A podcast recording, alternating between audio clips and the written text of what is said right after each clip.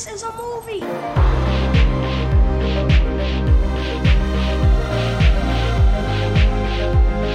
Keep repeating.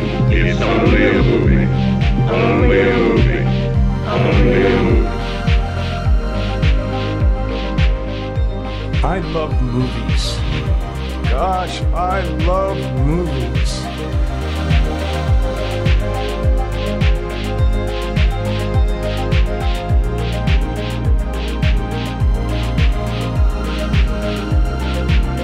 To the Matt and Mark Movie Show.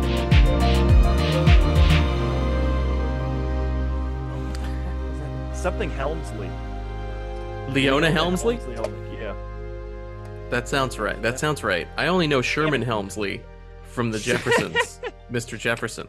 He's with George Jefferson. Was it his name Sherman Helmsley? Dude, I think, think it so, yeah. was.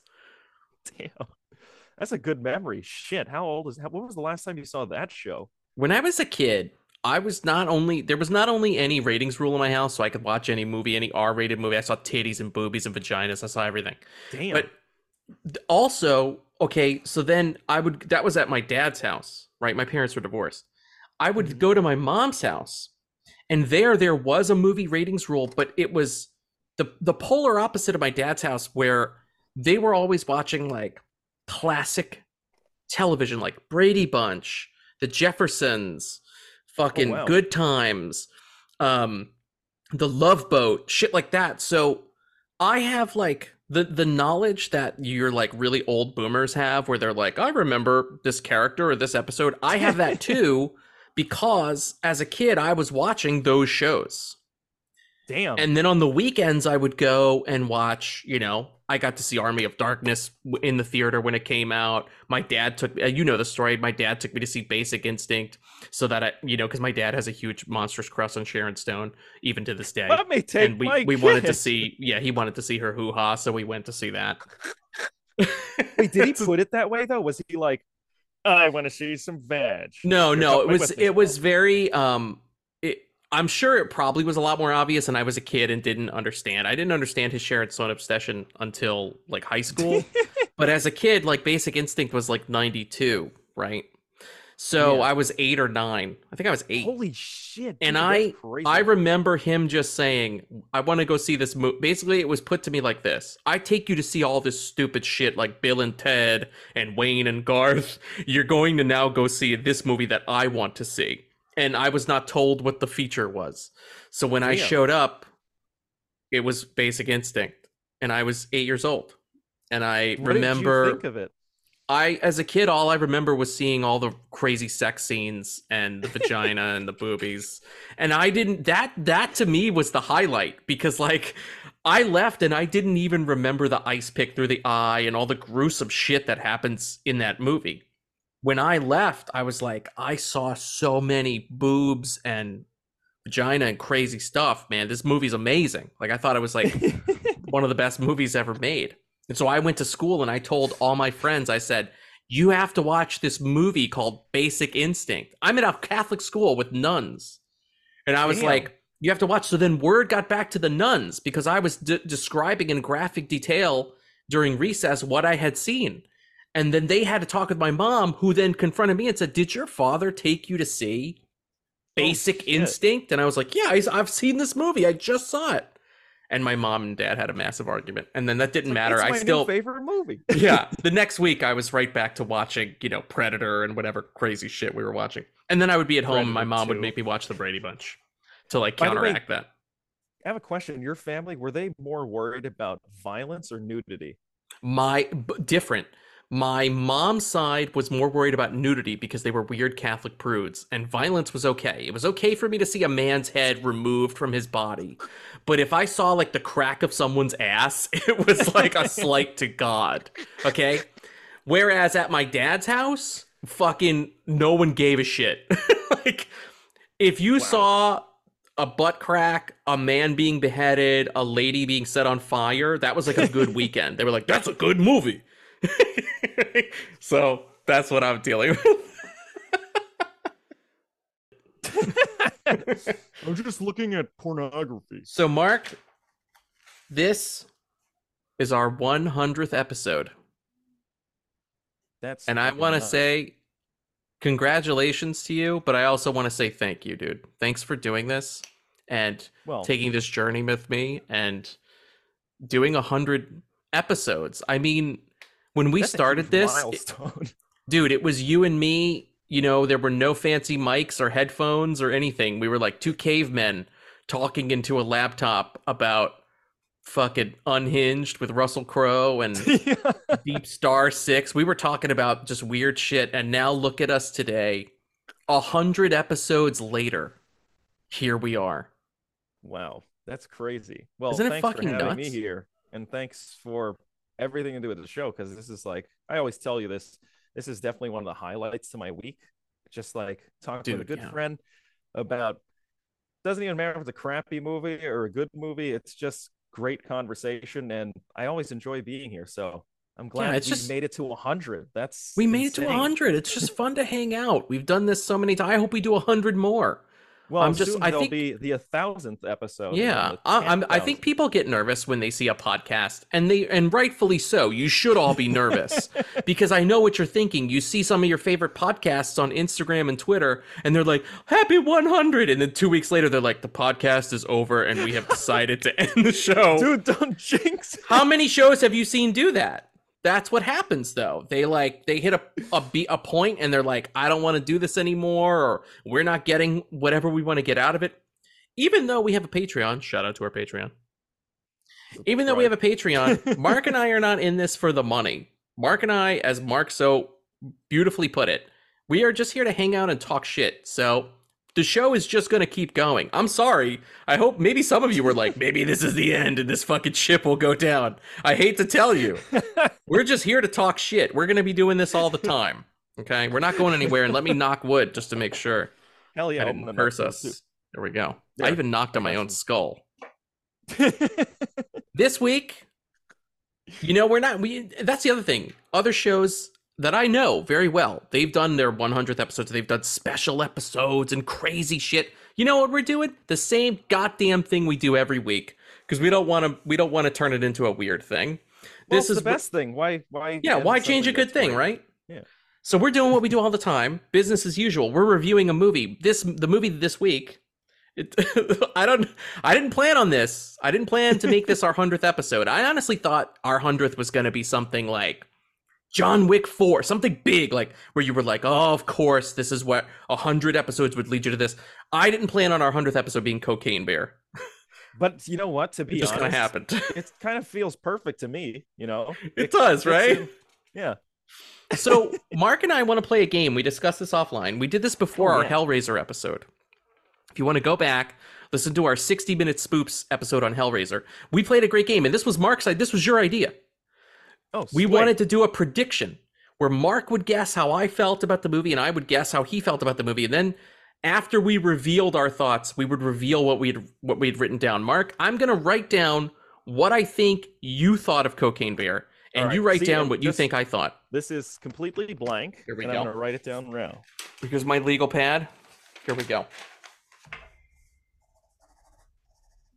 This is very interesting for everyone at home. They're hearing maybe nothing, maybe the sounds of a pen striking paper. so there we go. So we're writing down our, our, our predictions for each other. We're not going to reveal I'm these yet. fold mine in half. Dude, I've covered mine up with the agenda for the show, so I can't see it.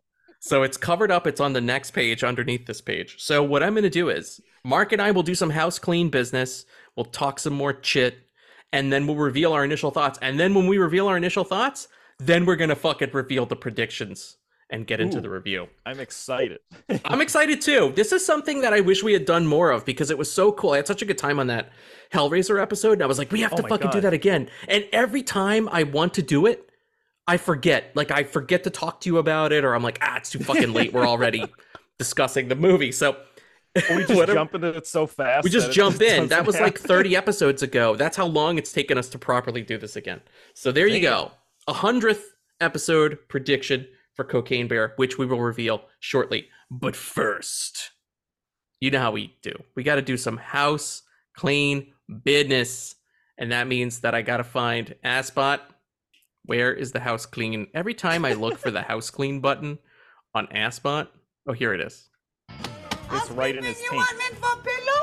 Please go away. Let me sleep for the love of God.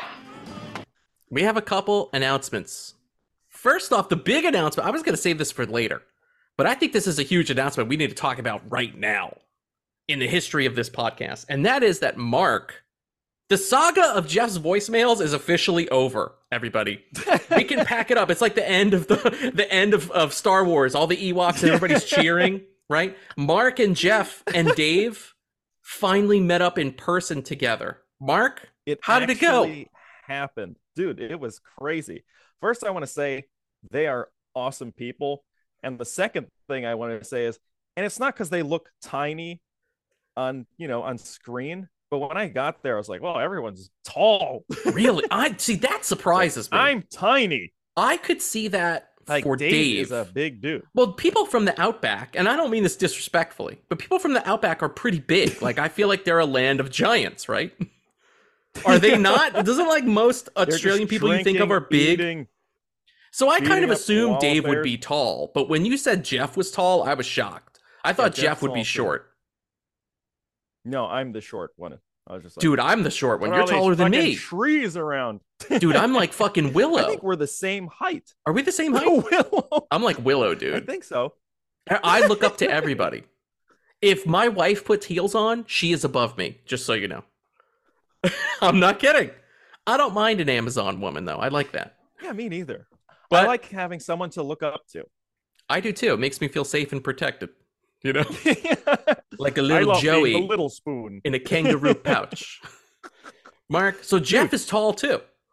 Yeah, but And how both- did it go? You guys went to see It the was- movie together, right? Yeah, it was a blast to go with them, It wa- and we had a good audience. But afterward, holy shit! You know, Dave lives up to that Australian name. He that guy can drink. I think he could put you away? I got like wasted, but then we were. Here's the thing: is they're really nice guys, so we all got along with the uh with the bartender, and she just kept giving us these like shots of Fireball. So I think I had Oh. three shots of Fireball, and on Oh, the way home, I was just like. Mm, mm, mm, Did that you, was you like- stop by fantastic- McDonald's at four in the morning or something? no. Pick up some chicken McNuggets.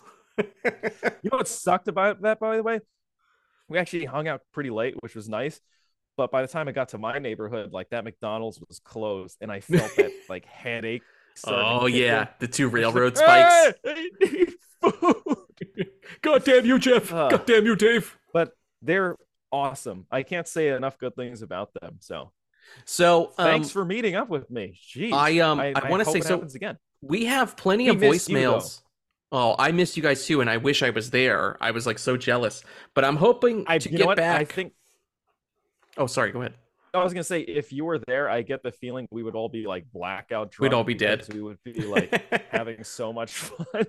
I um I hope to make it back to New York in the next few months at some point. So if you're still there Oh, and they're still shit. there, I think we need a massive podcast meetup. So no, that'd um, be fucking great. I know, man. I would love it, dude. I was so jealous. Um, It's like so- our little mini convention. from from your night on Saturday where you guys hung out and drank like Australians, like crazy Australians. Jeff actually left a voicemail on that night in the bar. oh wow. And so just so you know, we have a lot of voicemails of people wishing us happy 100th. We're going to play those a little later. But I wanted to play this first voicemail now because this is what we're talking about. Jeff, this is Jeff from the bar you were at. What bar was it? Do you remember? You know what what? was was the it was the How I Met Your Mother bar. Where is that? You know that Oh, like the show How I Met Your Mother? Yeah. Okay. It's around I think around 59th Street. I think I've been there Oh, once wow. before. But we Was went it- there, so it's like really appropriate because it's like okay, it's like you know, it's a place where there's it's got a bit of history for I guess you'd consider that filmmaking, right? So it Yeah, was sure. kinda, it was a really cool place, and the people there were really nice, and we got blasted. Like Now, when ask for a you are drinking with with Jeff and Dave, do they buzz you if you say something negative in person? Thank God, no. No, That'd be fun that. if they just had like a soundboard on their phone. yeah. Are they super well, we didn't need it because we were already drunk. All right, here we go. Here's Jeff's voicemail. Now, I guess you could consider this the post-credits scene to the saga of Jeff's voicemails. Here he is. Hey guys, it's Jeff, And Dave. and we're at the bar. We just made friends with several employees here, which is really fun. And Mark's in the bathroom. He really is. He's a lightweight. We just saw Cocaine Bear, and now we're drinking beer that looks like a, a bear. I just want to say really quick, Mark looks great. He looks like a young Neil Diamond Phillips who fucked. Actually, you know what? He kind of looks like um. I mean, he's got such a good head of hair. It kind of looks like the guy from uh, Independence Day, like the sun. I'm buying out of this conversation. He looks like the son from Independence Day, but if the you know the son is like, you don't want to die a virgin, but like Mark Buck, oh. Yeah, you're also like can act. Like if that guy could act like that, maybe was Mark a couple years ago. Like was great. anyway, we're having a good time. Um, Matt, we sort of missed you a little bit, but you made us stay for the fucking after credit scene that didn't happen. Um, For, we, we stayed for a snort. Honestly. literally, a fucking wine bottle hit me in the foot. We were waiting so long. Yeah. A wine bottle hit him in the We- foot. Mark- Mark's coming back. We'll see you soon.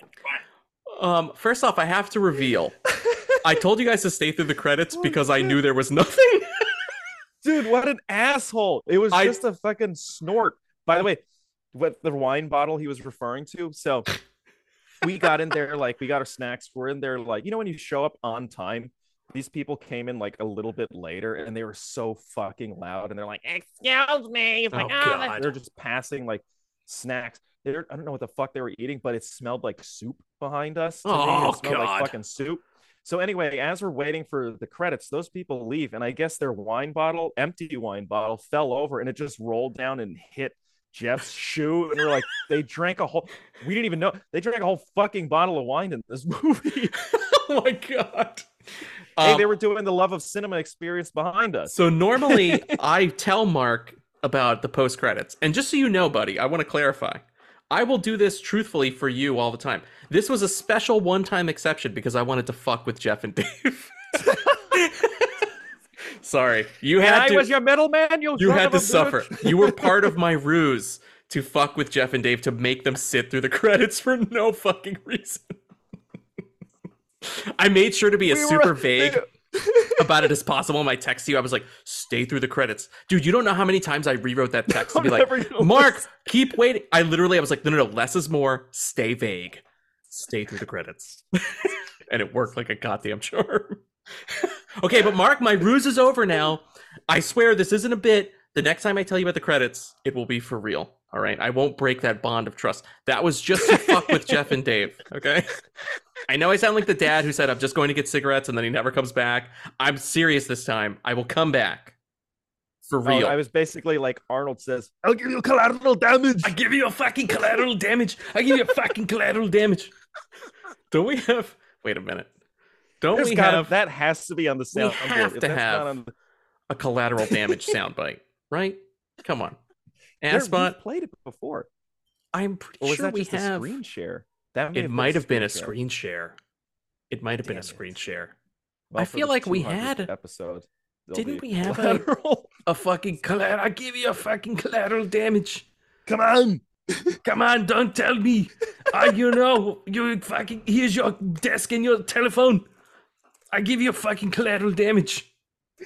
You remember I didn't believe you when you told me about that scene? Oh my god. And then he started bashing his entire office.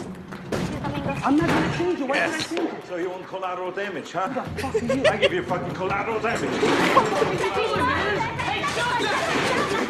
It looks like a fireman. Move in. Go now. Go. I give you fucking collateral damage.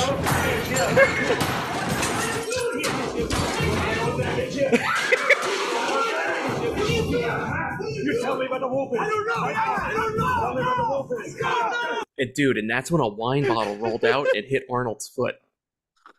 Right? Just like there you go. We had to screen share because Asbot didn't have it.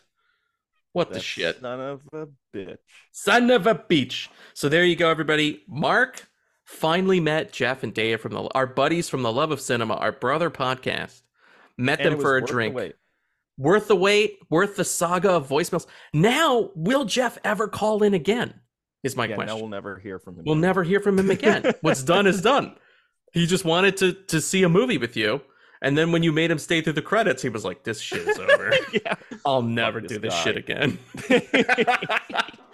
what kind of moviegoers are Jeff and Dave? Are they talkers? Are they Do they eat a lot of snacks? They're I know like- Dave likes to eat peanut M and M's.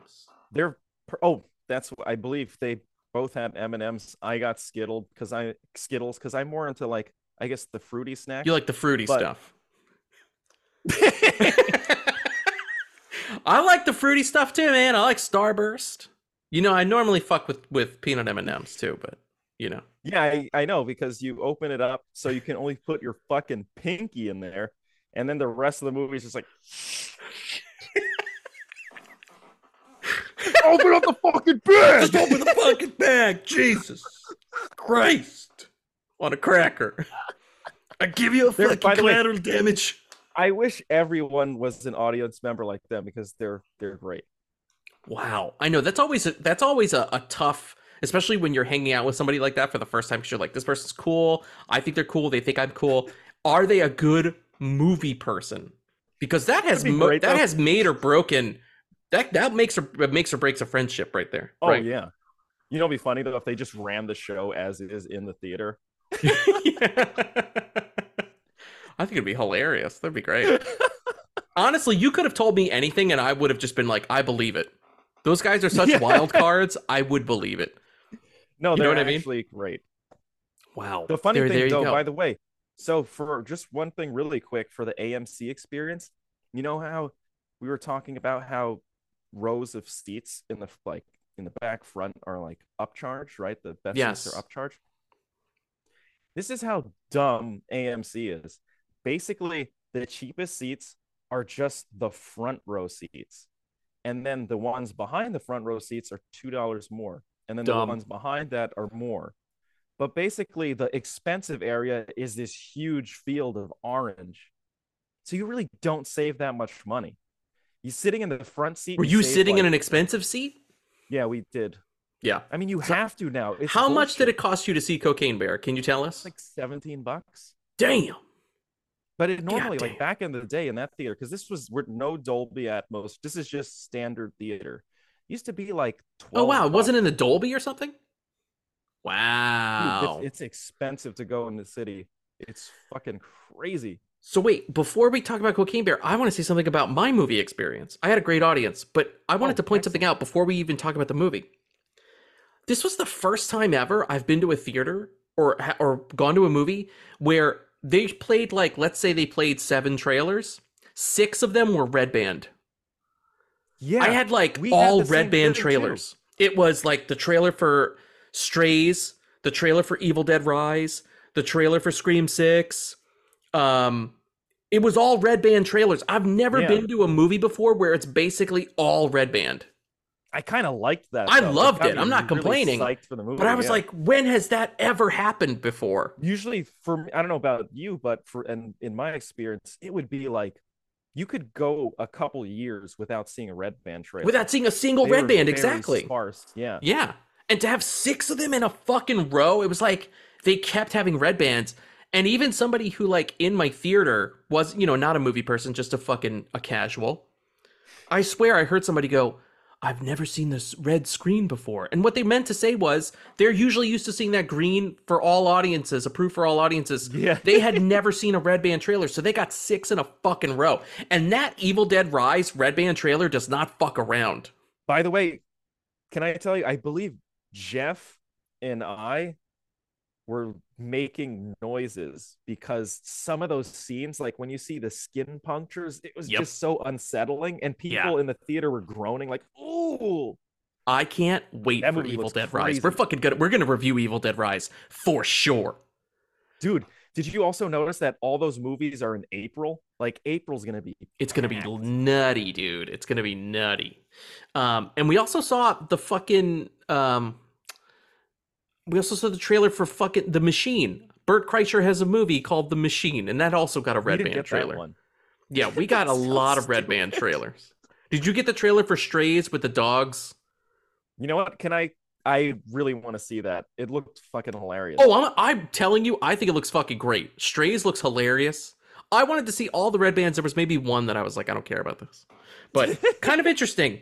All red band. Tra- it was like it was like, oops, all crunch berries. It like oops, a glitch all red band trailers. yeah. That's what that was. Um, okay, couple more business uh, items of business before we get into the review. Um, Mark, I finally cut together the Halloween Horror Nights mini doc. It's actually Dude, a on. great job. Thank you. Well, thank you for supplying the footage. You shot an Oh, amazing, course. um, you shot some amazing stuff, and I was able to take your footage and just kind of piece it together in some loose recollection of the night. Um, but that is up right now on our YouTube page. So if you go to our YouTube channel, there's a link in the show notes or in the link tree or whatever. Go and watch it. The HHN doc is up now. You can watch Mark and I at HHN 31. We had an awesome time. vicariously till the next one. And I, but I'm going to say a little teaser for the audience. The next time, I'm going to be more prepared to kind of do some more stealthy camera work, so our Patreon members Yeah. will be able to see the inside of these horror houses. That's pretty exciting, man. That's pretty exciting. Um, and then, uh, yes, again, just want to shout out our Patreon. If you're not a member yet, definitely uh, please consider supporting this show. If you can, link is in the show notes, but it's patreon.com slash the Matt and Mark Movie Show. We are grateful for every single one of our patrons, and we have fun stuff there, exclusive early access to things, special podcasts. But here's the kicker. So Get Rec'd has officially moved over to Patreon, but since this is our 100th episode, we're doing something special this week. We're bringing Get Rec'd back here for this episode. So right now, you're listening to the free show. Get Rec'd is going to be where it normally is. You're going to hear Get Rec'd. This is kind of like when HBO used to do the free preview weekend. HBO free preview weekend, and they show you like Ghost Dad 50 times. Yeah, dude. we are going to have Get Rec'd at the end of this episode. So stay tuned because you're going to get to hear it. And if you want to hear it all the time, including the last previous Get Wrecks you've missed, go to our Patreon and, and join. So, Mark, Cocaine Bear. So let's do it like this. Let's do it like this. Maybe you kind of reveal your initial thoughts, like whatever your nice little blurb of a takeaway is, whatever Okay. you think. And then I'll reveal my thoughts, and then we can reveal our predictions to see if we're right. Uh, And if you want, I'll go first. All right, let's do it. I'll tell you how I thought. What I'll tell you the quick capsule review for me. Um, I really liked this movie a lot. I liked it, and I'll tell you why. I liked it because I didn't realize it was going to be so funny. Like I liked it because it was a comedy. Like it has a it has a real um it has a real wet hot American summer vibe where it's like these kind of silly non sequitur scenes with these kind of quirky small town characters that happen to be taking place in a movie called Cocaine Bear, right? And I think if you go in expecting a more serious animal attack movie, you might be disappointed. I was not. I had a blast. Um, it even starts. This movie even starts with Jane from Jefferson Starship, which plays at the beginning of Wet Hot American Summer that Elizabeth Banks was in, and she directed this movie. And I was like, that's got to be a Wet Hot American Summer connection. And it just all felt to me like Wet Hot American Summer. It was like silly 80s characters. I had a great time. I loved the cast. I thought it was a really fun movie. That's where I come out. Mark, where'd you come out? Oh, nice. I'm. I think I'm in a similar boat. I was, and you know me. I'm like, I recently watched The Bear. I saw The Edge. So you know, to me, a physical effect bear would have been dope.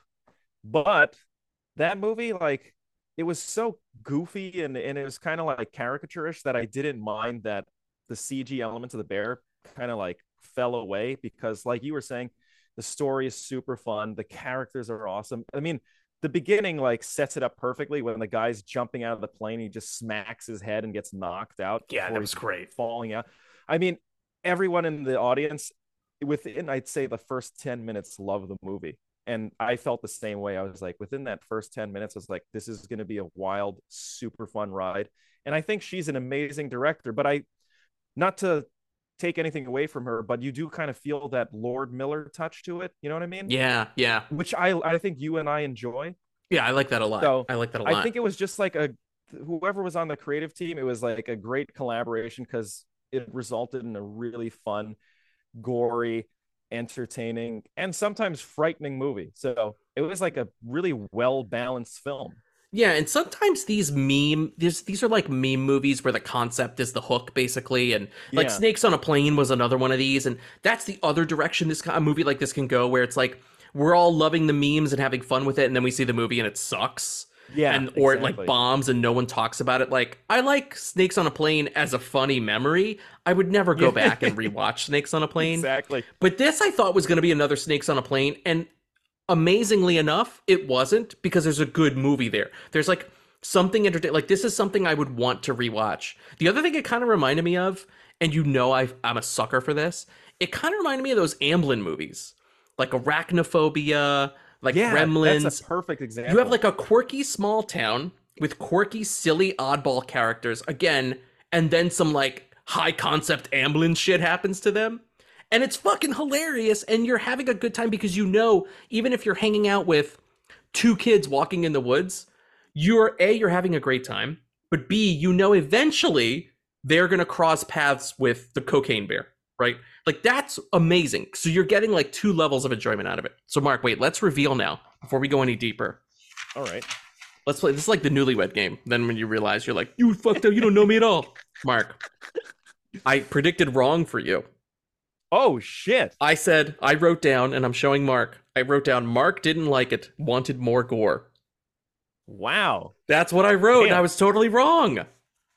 I did. Shall I reveal mine? Yes, reveal yours. Here it goes. I just put Matt liked it, but I underlined like multiple Dude. times. Dude, no, and you're at see, Mark is astute and had it right, and I am a moron and had it wrong. I'm so glad you liked the movie. I thought for sure you were gonna be like, man, I wanted more gore. There was only one moment where I wanted more gore. And that was when the bear reached its hand through the door and grabbed that guy's face. I wanted to see I thought it was gonna- be gloved. Yeah, I was ready for it. And then the fact that it cut away, that was the only moment where I was like, ah, missed opportunity. But she doesn't shy away from the gore any other Oh time. no. That whole set piece with the ambulance and Margot Martindale in the back of the ambulance and her like flying out is awesome. That was It- like it a doesn't drag shy away. concrete moment where her face hits the fucking. But the other Oh. thing uh, that the one thing I the gore I thought was you know the strange thing about it is it's it was funny, but at the same time you had a little bit of that empathy, like when his his wrist snapped off and he was Oh, just like yes. it was smacking into things and balancing on the stump. I was just like, oh, Oh, it yeah. was really cringy, but in in like a good way. You really felt like because when bears, or even like when she got those scratches, just the simple effect of those Oh, yeah. claw marks on her ass, Oh, They Jesus. Yeah. painful. Like some Yeah. of the, the physical effects for the gore looked really good, and uh, the CG elements too. My fear actually going into it, and I think maybe that's where you may have assumed that I didn't like it was when you look at the posters and the name of the the film, it kind of feels like it's going to turn into one of these Sharknado movies where it's, lo- it's like low budget and looks like shit and it's just a goof. You know what I mean? But this one was shot really well. It looked great. The effects were awesome. I mean, like I said, you can tell it's a CG bear, but overall, it's a very well made movie. And I think the the poster design and the name of it's a bit deceptive. Yeah, the marketing is almost like- thinking it's crap. It's almost like know? so aggro that it comes off like Sharknado, where you're like, Yeah. it seems like an Axe body spray kind of a thing. Like, you know what I mean? yeah. but it's not that that's the thing like it i think and, and that has everything to do with great casting and great writing like oh, i was really invested in every single character set like i was into i loved alden ehrenreich and o'shea jackson by the way the fatter Oh, yeah, o'shea jackson gets the more he looks like ice cube I know. there were moments where i was like i feel like i'm looking at like 1995 friday era ice cube when i look at him and it's amazing but they And were fantastic When he's talking, it also sounds like him too. he does, yes, There's especially when he gets mad. like, when he like a pulls the gun and he's like, "Get off the roof!" like it feels like Ice Cube, doesn't it? Right? Yeah. I also which loved. to me is a bonus. I loved the kids. I loved the little girl and that weird squeaky kid. That kid was awesome. I love that whole scene where they're trying the cocaine. Like, Oh my was, I- God, I it was like, they're never gonna go for this. But it kind of reminded me again. I'm gonna keep throwing out references here. It that shit I really loved because it kind of reminded me of Stand by Me, where it's like you're watching these kids wander around, but it's it's the 80s, so everything like nothing's policed. There's no helicoptering here. Like if they find a bag of drugs, they're gonna try it, and and it's That's okay. You know what I mean? They I didn't love that shit. for that. And also, I totally agree with you. Those kids were like, you, we've seen a lot of movies with kid actors, and we always usually like pan those kids because they stink. Yes. But these two kids were awesome together. And when I love how he tried to like, he was like faking that he had done it before. yeah. And, like she was messing with him, and then they started eating it. She's like, "Hey," he's like, "Ah, you should just take a tablespoon of it." And everyone in the audience was like, "No." yeah, don't do it. Don't it do it, so- kid. those two kids their interaction was so believable they actually felt like they knew each other it felt like you know he had a, a legit crush on her and they were both navigating this weird world together and it was really believable and i think it made you afraid for them more because you really that's the thing is you really like all the characters even the supposed unlikable characters like uh ray liotta in his last role Right. which is kind of funny his last Rest scene. in peace. but you like everyone in that movie is like i don't know they're they're portrayed really well and you yes. you like all of them And by the way, I think that little girl. I'm gonna check this, but I think that little girl Looks is the little girl from the Florida Project. Another movie we Oh, saw together. that's it's a great movie. yeah I'm absolutely right. It's her name is Brooklyn Prince. She's from the Florida Project. She's all Oh, she's yeah, like she's way good. grown up now, but for there was a hot second where I was like, why do I know this kid? She's from the fucking Florida Project. for her scenes reason, are I great. I thought i'd seen her in like a horror film or something She might be. She's done a few things. She's done a few things recently. But yeah, dude, rest in peace, Ray Liotta. His final, Yeah. his final movie, and you know what? He was awesome, and it was great to see him. And I loved. I knew it was coming, but I still got a little choked up when I saw the in, you know, basically the dedication for Ray Liotta, and I was like, "That's Yeah. fucking awesome. Good on you for including that." And he didn't Our disappoint, man. out a big awe Aw. it was like a sitcom audience. Oh, Yeah. everybody did that. Like when Slater tried to tries to kiss somebody on Saved by the Bell. Oh, yeah. Ray Liotta's dead, dude. Ray Liotta. I love that he didn't go out. He went out doing the thing he did best, which is playing a drug fueled tough guy. And he gave no fucks and pulled no punches. You know, I didn't. I know he didn't know it was going to be his final film, but like, it's funny. You think of people's final films, and it's always something weird. You know, they're like, oh, they played this this kind dad in Harry and the Hendersons or whatever. It's like some weird role. He's doing exactly the Ray Liotta thing you expect him to be doing, and he owns it. He's great yeah he's he stayed true to himself and the best thing is like as a last film i think that's a great film to end the career on. Yeah, dude. It's a he ended it on a dope movie that's totally going to be memorable i think Yeah, absolutely. I think this is going to be. I think it's going to outlive just like it, uh, what Snakes on a Plane couldn't do.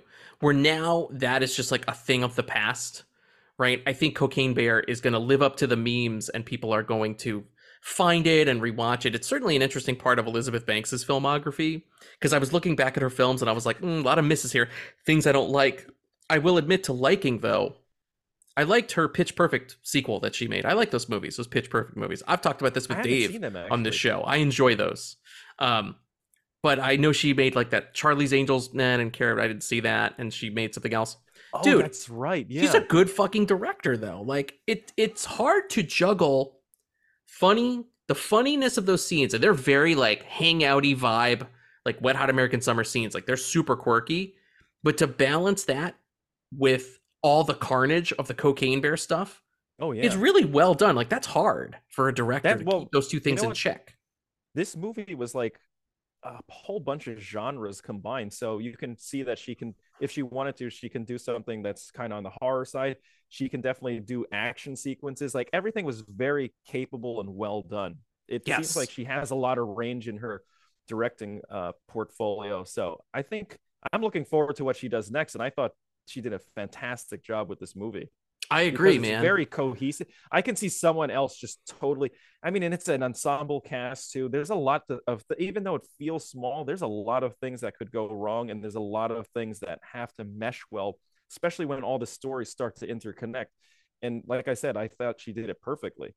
Yeah, I agree. And she brings that she brings that comedic touch. Like those Oh, yeah. sensibilities. I love that it's not like the comedy's not so broad. It's like the comedy is quirky and odd. Like there's something weirdly recognizable, like a Venn diagram of people who like like Stand by Me and also like to see killer animal movies. You know what I mean? Like and to nail the comedy in that, that's a very niche thing. It's just cool, man. It's not fucking broad Seth Rogen kind of comedy. This is like real pointed comedy with a with a point. I, re- I really like that. Um, Yeah. And I found a lot to like in those scenes. I thought all, all the jokes worked. I love the weirdness of the gang.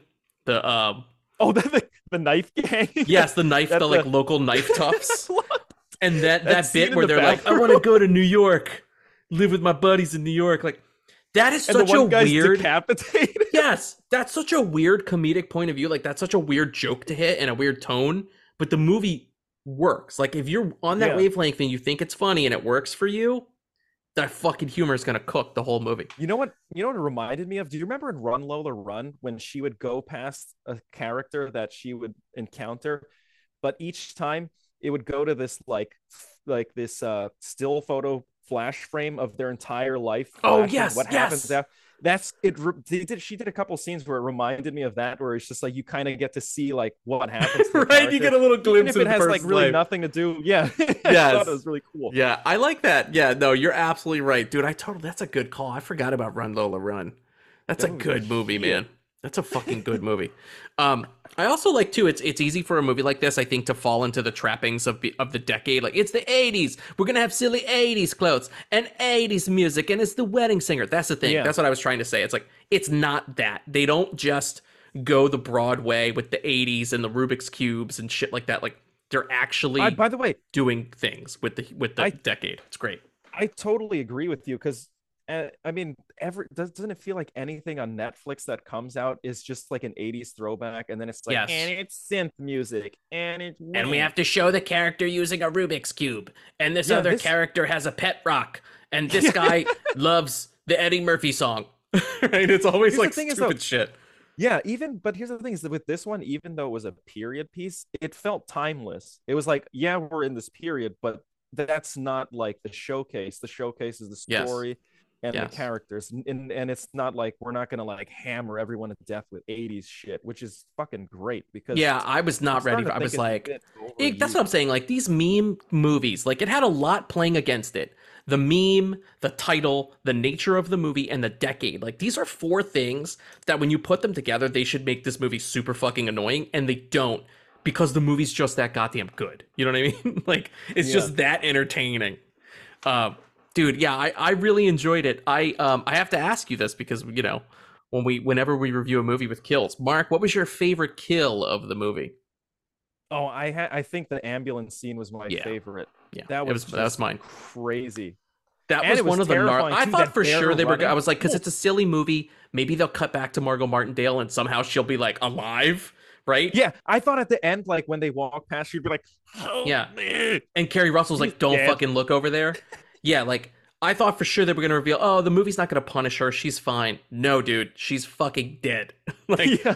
she's dead, and that's it. That was to me like the kill of the movie. That whole scene, I thought that was like, look, there are many great scenes in this movie, but if you're just talking about bear scenes only, that ambulance piece is a thing of beauty, man. Even It's like awesome. when it starts, when that guy's pinned under the door and they take off and they get they she the one girl gets her into the ambulance and she starts to pull away before the guy can even get out and he's got to Dude, run when to he was catch up. running, everyone was just like, "Fuck it." Shut fucking go. Yes. And then you see the goddamn bear running down the street at fucking top speed.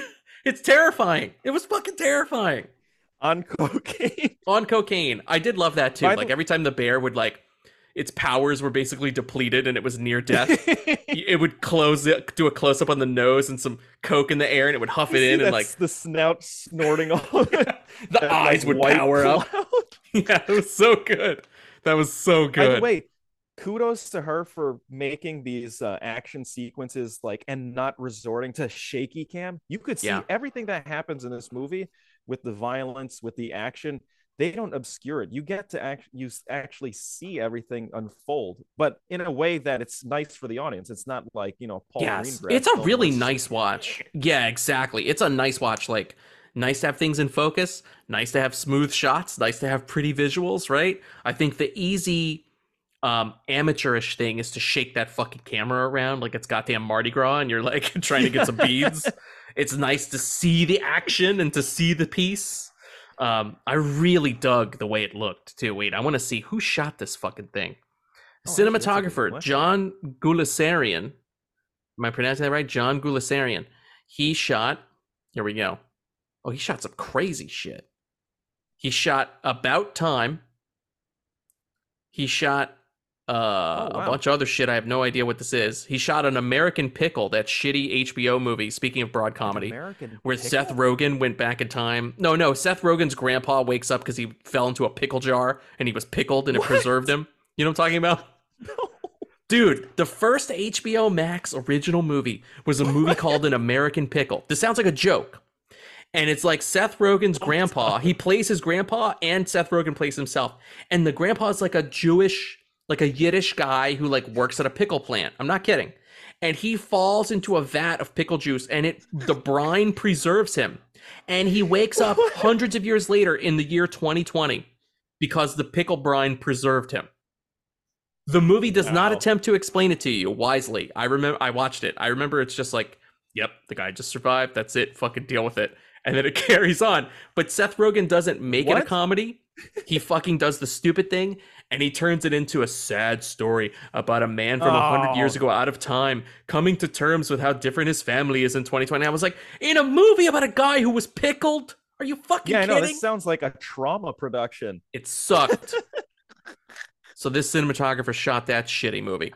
But we're not going to hold that against him. He also shot Candyman, the Candyman remake for That Nia DaCosta. I, Which is a good-looking movie. Said on the our podcast for that, I I like the way that movie looked. Yeah, I that's a was, good-looking like, movie. Really nice and clean. So there you go. He's got some good stuff, but he's got some real stinkers too. So Elizabeth Banks bailed him out and let him shoot Cocaine Bear, and he did a fucking good job. So good job, dude, John Guleserian.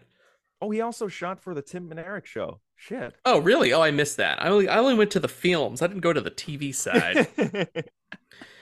this movie made money too, man. I think it's gonna I think it's gonna carry on because this is a mid but this is the other thing. How great was it to see another mid-budget movie? We don't get I these know. anymore. Right? it's we like, either get the God, goddamn not a stupid Marvel movie. Thank you. We don't get we either get the goddamn Quantumanias or you get like Terrifier 2. And I love Terrifier 2. Terrifier 2 is cost about 12 bucks, right? I really missed the mid-budget movie. Like, hey, we spent 20, 30 mil on a movie. We got some actors, we got a couple set pieces, simple idea, and we let the movie and the concept do the talking. And we don't get those much anymore. How fucking cool is that? I hope this inspires, especially as like more and more of these big movies tank. Like Quantumania is like in the shithole right now. It's not. It's oh, really? it had the worst second week drop of any Marvel movie in the box office. It dropped like 70%. It dropped like a fucking stone. wow. Okay. It might not That's even come close. soon. Then, Dude, it's going to be streaming very soon. Disney Plus, get ready. You're going to have Quantum. Fuck. But don't waste your time because Quantumania is not good. Um, but, dude, how nice was it? I think studios will go back and say, look, we can make a cocaine bear. We can make something silly for $20 million, recoup our investment. I think people want to see these types of movies. These movies only went away because the fucking Marvels of the world basically iced them out. And Disney forced everybody to have Marvel on 10 goddamn screens, and nobody could put their movie up against it. So Yeah. it's it's really Well- cool that these movies are back. I hope they're back. it's cool. It's very cool to see them in like you know normal theaters because previous to this, we'd have to go to like, you know, you'd have to go to Nitehawk, you'd have to go to Alamo, or you'd Yep. have to go to like one of these smaller theaters theaters to get it. But I hope that you're right. I hope it brings it back because if you look at those Marvel movies, and also for the studios, it's like, what are they throwing like 200 mil at something in the hopes that they can recoup everything? yeah. and it- and they all look CG. The great thing about these smaller budget movies is they have to be more creative. So I think the audience wins when you get these mid-level entry movies. I I've always loved them too. You know, Yeah, same. like I think they make up the majority of the movies that you and I talk about. Like if we talk Oh, about yeah. those all those big, you know, those those mid-level 90s movies, right? We talk about Yeah. Ghost in the Darkness and fucking Judgment Night and movies like this. Like these are exactly that. They are weird mid-level oddity studio chances. Basically, they put a couple stars in it and they let it just work. but don't you find that those are like more memorable? Most of the Marvel Yes. movies, like if I were to think back and be like, uh, which one was like, which one do I want to rewatch? I know- I'll be honest, I don't really care. I'm gonna tell you. I'm gonna tell you something. I want to sidetrack really quick. I reviewed Quantumania on this show last week, and it kind of broke me. I'm not kidding, dude. You're I'm, just sitting there like, I'm gonna make a bold fucking shocked. claim. I'm gonna make a bold claim right now. I don't think I want to review any more Marvel movies on this show. oh, you know, be funny. I thought you were gonna say this is the final. This is the final podcast. This is it. What Mark. a way to end it. All the shit I talked at the beginning of the show. We made it. I will do uh, other things with my time now. By the way, here's the thing though. because you I think would be considered like a big Marvel guy. Like you are actually were I like I Marvel. you- I, like the MCU Yeah. up until now. but I I'm you know what I'm thinking though? It seems like everyone's probably getting burned out from it. I'm burned like, out. I've had need more enough. time in between these movies. They We are not making the movies every year. worth the, the the time and effort and money in my opinion um and also i shouldn't have to be watching 16 things to understand shit that's happening in this one movie. That's the sign of a piss poor movie. If you're releasing Yeah. a movie it should be you should have enough context there to understand what's going on. I don't need to do goddamn homework to do this. So i'm just going to say this. By i'm the way- hap- i personally in my life i am going to be watching the marvel movies but i'm telling you dude i'm not reviewing any more marvel movies on this show because i'm fucking it was- tired of it It was nice having you on the show, Mr. Suspicious.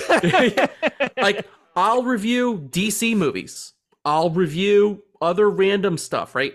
I'm not reviewing any more Marvel movies. I just can't. I don't fucking care anymore. I don't care, Yeah. dude.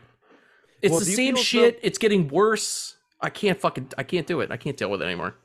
By the way, do you feel as though they kind of do that where they tie it into something else? So if the audience doesn't like that, they can their excuse is then, oh well, it's because you didn't watch this. It's because I'm I'm wrong apparently. It's because I'm Yeah. watching the movie wrong or I didn't watch 15 other things or I don't have the context from the comics. Get the fuck out of here. Your movie should work on its own. That's movie making 101. Especially for a big populist film, a blockbuster film, it needs to live and die on its own. And I got to tell you Quantumania was so fucking bad.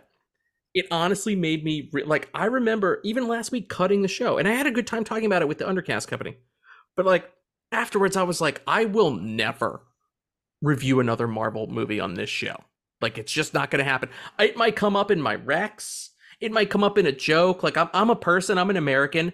I'm gonna go see the other Marvel movies, but I'm not talking about them on this show. Do you think I'm wrong? Unless you're unless you're gonna tell No, me I'm I- wrong. What do you think? I'll be honest. It's like so far the last few Marvel movies we've watched, it's sort of like, what is there to talk about? It's the same shit. It's like And it's been oh, worse it's and like worse. Can, candy colors with some stupid indie director that's now taking over like a multi. That's the you know what the Marvel's problem too is like keep getting these fucking depressing indie filmmakers. Get some. You know what they should do? Get some of these old filmmakers that ain't doing jack shit that know how to handle Yeah. big budgets. Get Brian these Levant out of in. director jail, who made Jingle All the Way and the and the Flintstones. I want to see what kind of Marvel movie that guy would make. dude. I would totally be down for that. Get um get uh the guy who made the Street Fighter the movie, Stephen E. D'Souza. Get him out of retirement. He probably coked himself to death. He's probably dead. He, he is the cocaine bear, actually. He's the real Or the- cocaine bear. The Demolition Man guy. Yes. Uh Marco Brambilla. Get Marco Yeah, Brambilla out of shit. retirement. I didn't look that shit up, by the way. I just knew it because I fucking love that movie. Super impressive. Get John way, McTiernan out of jail. Let him make something. Yeah, he may wiretap you, but who cares? The film. Who gives a shit? Everything's on TikTok anyway. let, him, let him wiretap to his heart's yeah, he's content. a, he's a revolutionary. Yeah, dude. I I know we got off the subject of Cocaine Bear, but I got to tell you, I, I'm over Marvel. I don't want to review any more Marvel movies on this program. If that Don't upsets you- you people, I'm sorry. Don't you find that it's better to talk about these movies?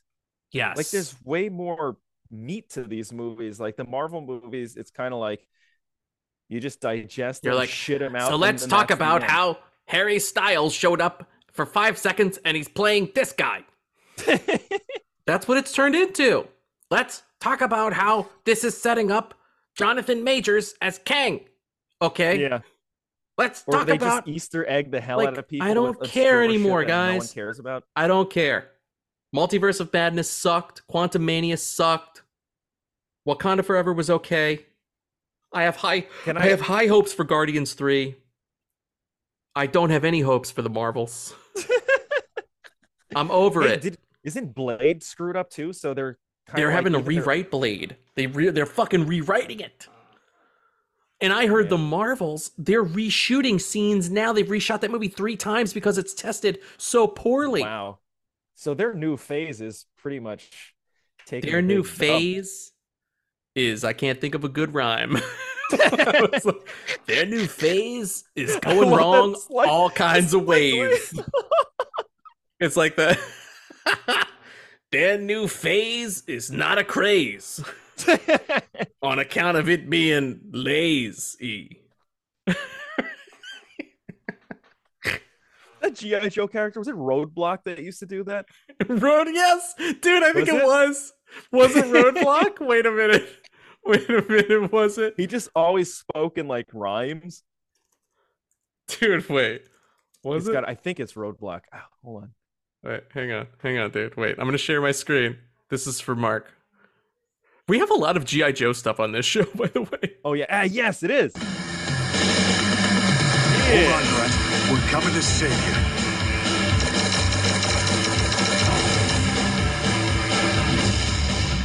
Whoa. Don't shoot. They're friends. Pathfinder and Lowlight are in trouble. Roadblock, help them.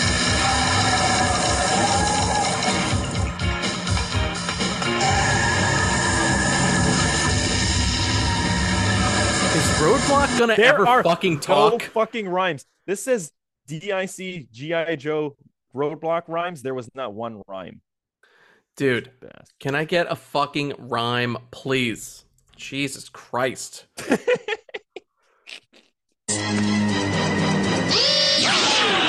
Cloudburst, do you copy? Cloudburst, come in. He's gone. We gotta save him. Come on, let's motor. Do to you. It's the whole squadron. Okay, this was a massive bust. I wanted to have some fun roadblock rhymes. What is this? He's barely in any of these clips. there? No, I'm home alone. Well, you won a prize. What's your address? Uh, 42 Oak Street. Hey, Roadblock, some stranger's bringing me a prize. A stranger, huh? Stranger danger. All he wanted to bring you was trouble. Remember, never tell anyone you're home alone and never give anyone your address. I'll say my. None of this shit is rhyming. Wouldn't it say, and don't Wow. don't never give out your phone, and don't ever tell anybody you were home alone. Like he could Oh, have done shit. two Damn, rhymes good, right Matt. there. yeah. Roadblock sucks. I swear he does rhyming Like- stuff. You talking to a stranger, all you doing is inviting danger. Like he could have done some shit like that. Okay, it takes two seconds to rhyme it. Can't come to the phone. Smart thinking. Now I know. And knowing is half the battle. Now I know. Oh my god. That was terrible. Fucking best. I do like that you have a Steven Seagal clip up there. That's right. Always gotta watch some Steven Seagal clips. That's how I get hyped for this show. I just watch a bunch of Steven Seagal clips of him Just like watch Steven Seagal playing the sitting. guitar, sitting, fighting a guy, sitting, drinking an Arizona iced tea, sitting, sitting in a car. sitting in a car, sitting while he's sitting, sitting on a chair on hitting another his chair. Mark, anything to add about Cocaine Bear? I think we kind of flew off the rails there, but I feel like we've I kind of just- said what we wanted to say about it, right? I would just say go see it. Yeah, definitely go see it. honestly, I it's to me, I think it is a theater experience. It's bombastic, it's it's funny, it's loud, it's better experience with a good I mean, if you have a good audience, but it's way better. Yeah, and an it sounds like you had a good audience, except for the, Oh, the yeah. wine, the wine ladies who brought soup and and rolled their wine bottle at Jeff's foot. His poor shoe. Were they were they like afterwards? Were they like motherfucker? Matt said wait through the fucking credits. We're here, nothing's happening. They were like pissed You off. got me in trouble. Thanks a lot.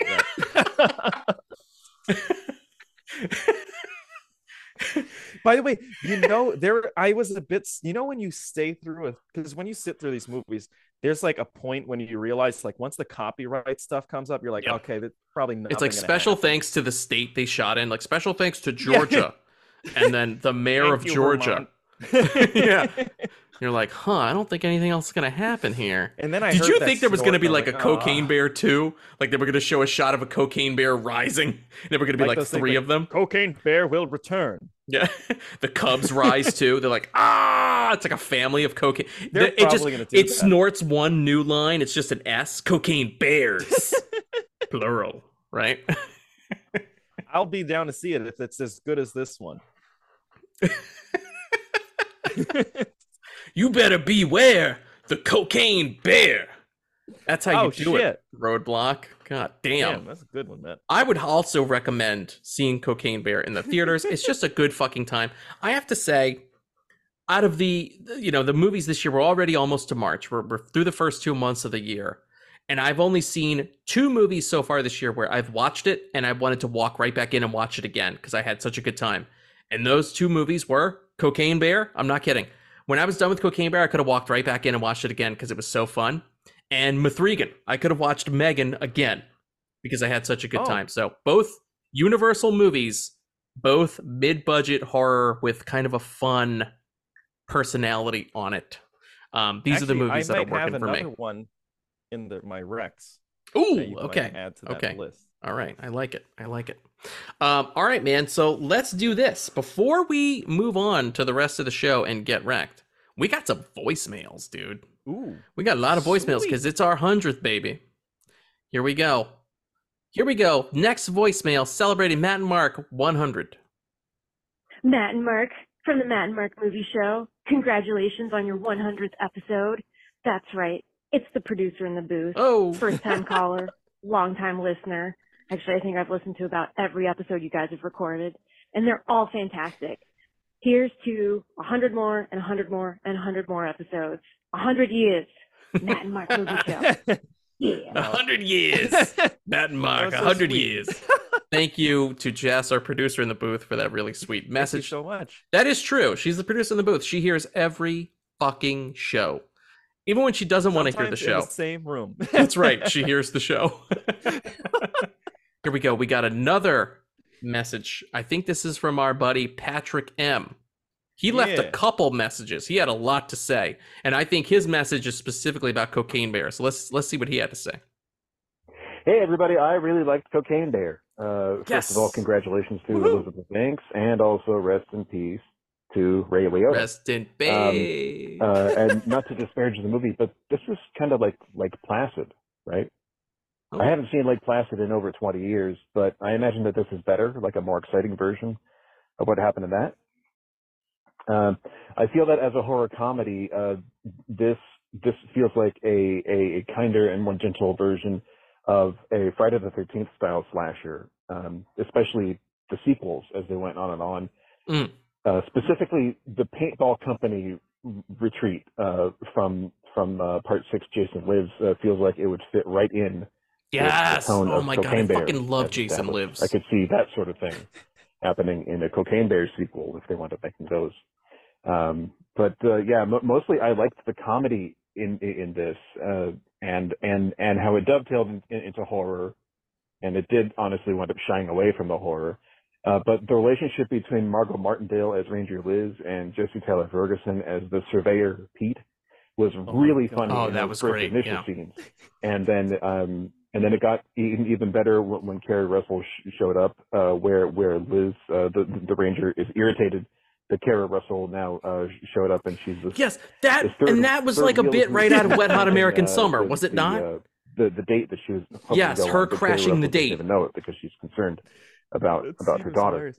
And um, with the scene with with with everybody at those at those two trees, and then when, when the bear finally shows up, and uh, and the, the bear climbing the tree and then running back down, and uh, R- R- Ranger Liz firing her, her her gun, and it was so chaotic and so funny, and that was great.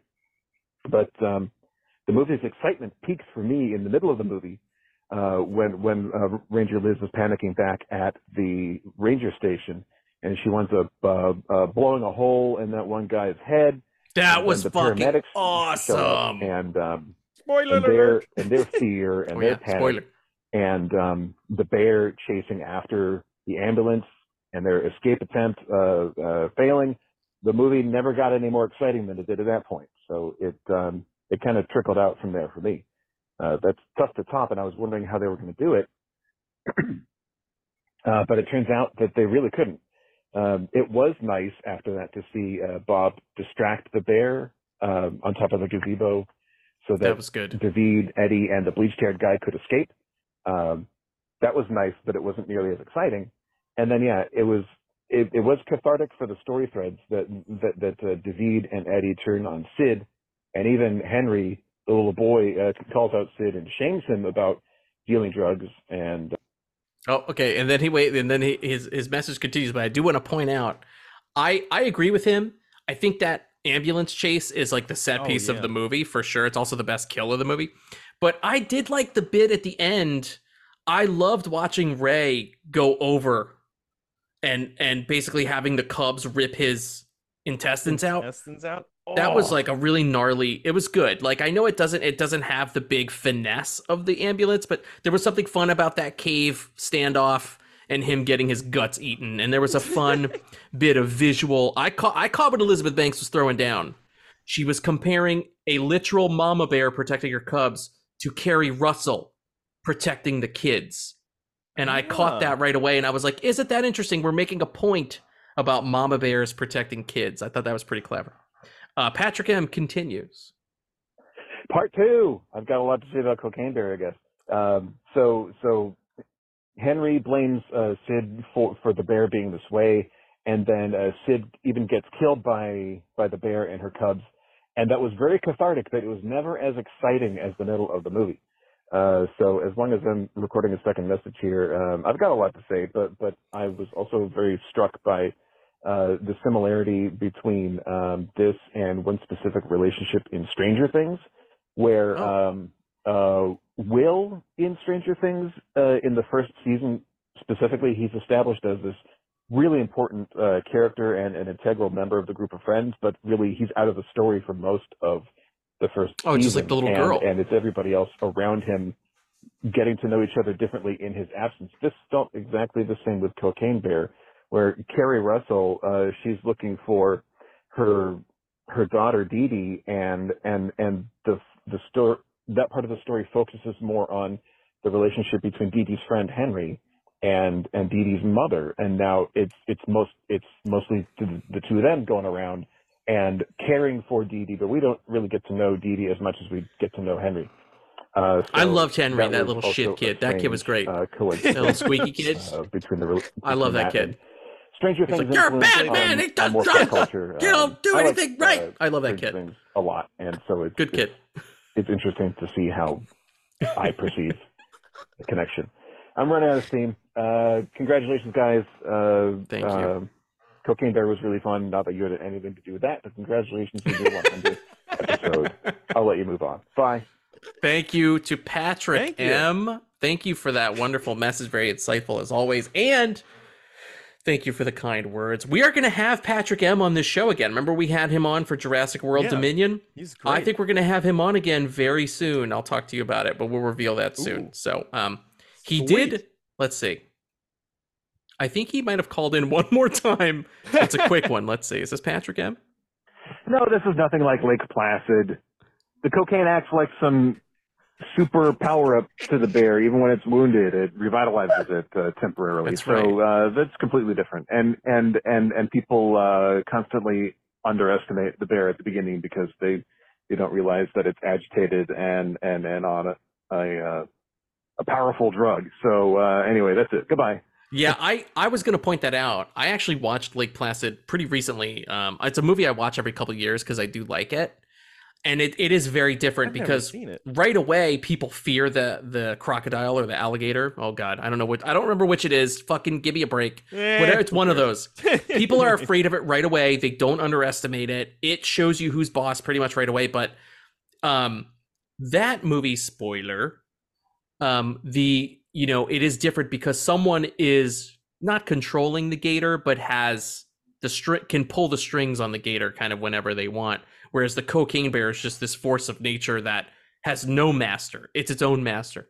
So Yeah, it's just um, get out of it's, the path. it's different. It's definitely different, baby. It's different. You know, it's not no lake. I'm trying to think of a roadblock. It's not no Lake Placid because the cocaine bear Is that- is never oh. flaccid. Perfect. He That was the only other word I could think of, by the way, that rhymed with it was flaccid as well. I guess tacid we could have done, or uh, Flaccid's a lot funnier though. yeah, flaccid is funnier. That's just a goofy word. He does a line, and his penis stands up fine. cocaine bear. Beware the cocaine bear. It's a mother bear, but you still He's still- oh, yeah. Yeah, it's a mama bear. I just made a whole point about that. It's because Roadblock sucks. That's why. I'm not the problem. Roadblock I had is the problem. to go off of. There were no clips. of him Roadblock doesn't anything. rhyme at all. why? Wait a minute. Let's see. Does he do anything in this? no. Roadblock! Hey, Roadblock! It's me, Shipwreck! I'll find him when he comes out. That's how shipwreck sounded. Yeah, wow. Roadblock! Was the same. Sure was toasty! Oh! What the fuck? Did we just watch Roadblock die? Dude, that was like Indiana Jones level disturbing. He just Go to fucking. YouTube and look up Roadblock melts if you want to see what we're talking about. Also, another scene where he doesn't rhyme anything because he dies. Yeah, because he melted. What a shithead. I didn't think I would melt while I was wearing this new belt. or no, no, I never knew how it would felt. I never knew how I, how I felt when I melt.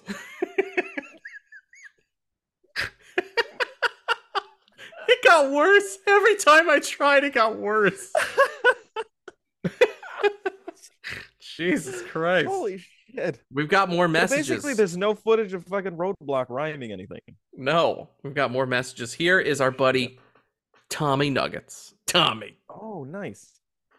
Hey, what's up, Matt and Mark at the Matt and Mark Movie Show? This is your guy, Tommy Nuggets from the Check This Shit Out movie podcast, and I just wanted to drop you guys a line and say congrats on hitting your episode 100 tonight, the big 100 that is quite the milestone to be proud of, and you gentlemen should be proud of that.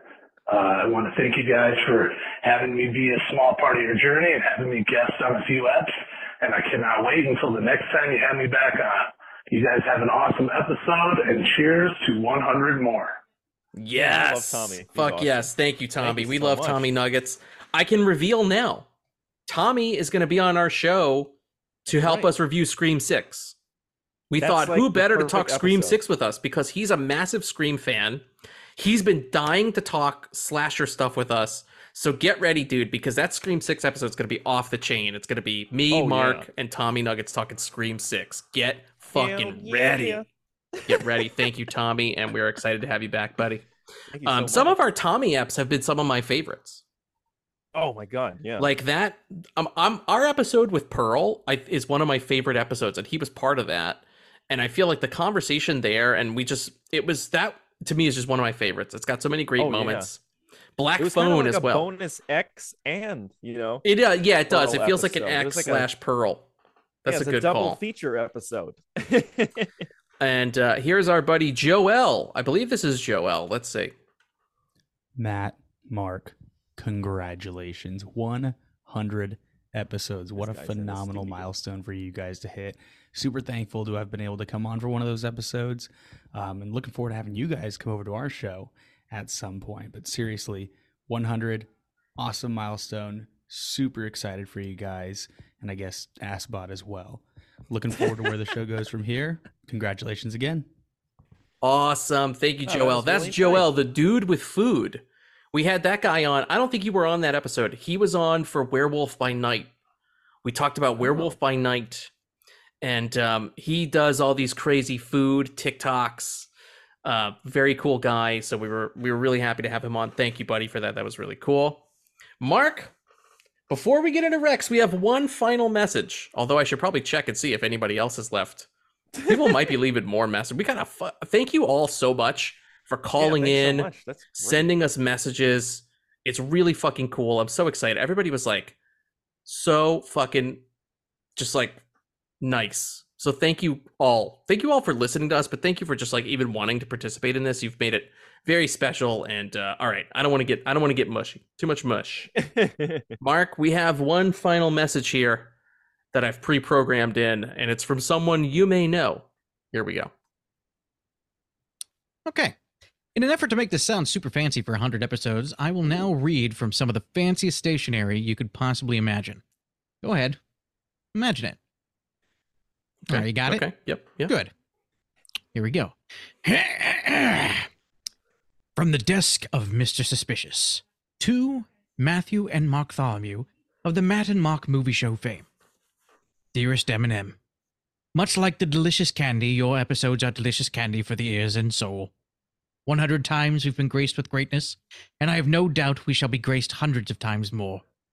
From special guests to dastardly wrecks and everything in between, your show is unlike any other that the world has ever seen. Yeah! I'm not quite Wow, sure when this roadblock. changed to a rhyming scheme, you see. But thank you regardless for finding time to extend your invites to me. I know myself and others appreciate your banter, and when it comes to movies, well, we appreciate your candor. We wish you well, and that's a fact. Of this you can be certain. We all know the show's as fantastic as the men behind the curtain. Whoa! To many more, God which will be here soon. There's no reason to doubt it. But hundreds of reviews to come? Why, that's kind of spooky, if you think about it. Oh, Holy oh. shit! Your friend in film, Mr. Suspicious. Wow. Wow. God On damn. a serious note, good. guys, I just want to say 100 episodes is quite the accomplishment, especially in the creative field. You guys know things like this can be really hard to keep going, and you guys have had amazing staying power and amazing steam moving forward. Triple digits is nothing to sniff at. I'm very proud of you both for what you've accomplished with the show thus far. I know that I personally, when I'm listening to your podcast, I find myself talking to myself out loud, like in the car or sometimes like under my breath at work or something like that, because I want to be part of the conversation and I'm just not there with you guys to do it. So that just means I need to be on the show more often. Regardless of that, I know that myself and all your other guests really appreciate the hard work and dedication that you have to this show. We look forward to what you have for the future. And again, congratulations on 100 episodes. I'll talk to you about soon. That was fucking was so amazing, sweet. dude. First off, after amazing. after all God those damn. shitty failed attempts for roadblock rhymes, Mr. Suspicious comes in with a fucking mic drop and actually nailed it. rhymes. That was amazing. Thank you so much to Mr. Suspicious. That was, That was incredibly incredible. sweet Jeez. and uh, and just like Mr. Suspicious, entertaining, and it comes out of left field. I never would have expected that at all. That guy is That always he always comes sweet. with the surprises. That was great. Thank you so much. We're gonna have to have Mr. Thank you so Suspicious on again. And just because we're not gonna review Marvel movies anymore, doesn't mean we're not gonna have that guy on because there's gonna be some more DC stuff coming. I think we should, dude. We should grab him for for Flash for sure. So there you go. Let's just Fuck fucking yeah. say it. Come review Flash with us, dude. Yes. Come talk on down, Flash. Mr. Come on. Suspicious. Come on. Come on. Flash, baby. uh, so there you go. Thank you to everybody who left us messages. Thank you so we much. We love you all. And Mark, the free the free show hasn't heard this in a long time. But let's play it. Oh shit. Here we go. And the earth is flat. That one was for you. I had I had to play one of our Dude, oldest forgot about all those and most favorite jokes. drops. Mark saying, and the earth is flat. and the earth is flat. here's one, here's another re- really quick, indulge me. Here's another classic drop for Mark. Bring ambulance. Bring ambulance, Mark. Mark, bring ambulance. Okay? And just because Mark hasn't heard this in a while, it doesn't mean he has cleaned up his act at all. Mark, you need to be reminded of this once in a while. No, thank you. Cancel. Mark, you're still canceled. Aw, okay, you've done a lot of bad in the Yeah. past. Uh, the internet will not let you forget it, and you're still canceled. Okay, Shit. I thought I had made amends. here we go. One more time. And the earth is flat.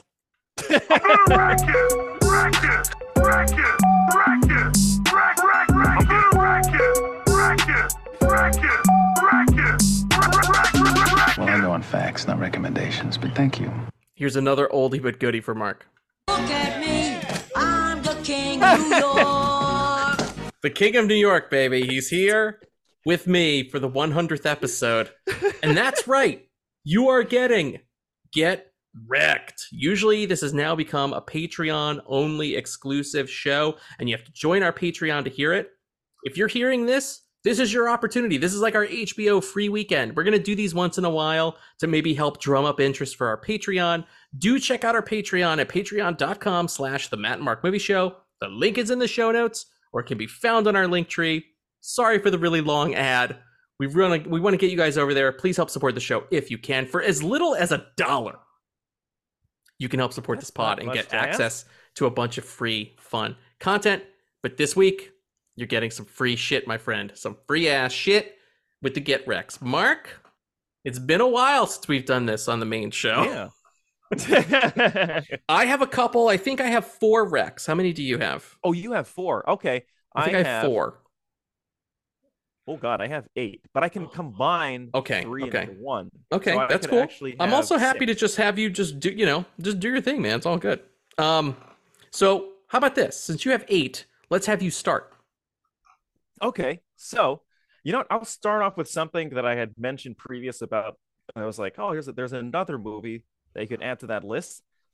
So this movie, I it kind of came out of left field. I wasn't really paying attention to it. You had seen it, recommended it.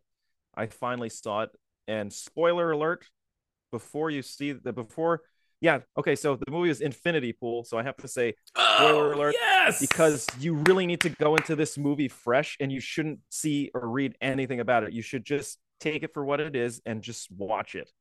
Don't read any blurbs, just watch it. And okay, spoiler alert. I guess you and I can talk about it because that was a mind bender of a movie. What a great fucking Like, movie, I right? could Not that premise was so weird and cool, And, just so actually- loaded, so loaded. Like every scene is loaded, like loaded in terms of ideas, theories, what's going on. You're, you, but that's the thing is like the movie never outright explains to you, and it doesn't have to, because it's Yeah, getting all this subtext part. and thematics across, and you're like, holy fucking shit. It's cool. It's like a movie that finally assumed that the audience is intelligent and doesn't need all the like every single little thing, ex- thing Yes. explained. You can just like, as an audience member, sometimes your mind is more terrifying than what the uh, filmmaker would have intended if you knew certain things. So, the the great part about this is you're like the main character. It's everything is mysterious. You're kind of experiencing it as he experiences it, and god damn, I don't think I've ever seen a movie that where I was just that into it and could not tell what was going to happen next. Everything was something new. I don't know. It's hard to explain yes, this movie and because it's so shocking and provocative, but it had meaning. I'm gonna hit this real quick. Spoiler. So we're gonna I'm I'm gonna talk a couple spoilers because I've been waiting for Mark to see this movie. So if you don't want any spoilers for Infinity Pool, go ahead and scrub forward about a minute or two. Mark, I have a when I saw this movie, I immediately something stood out to me.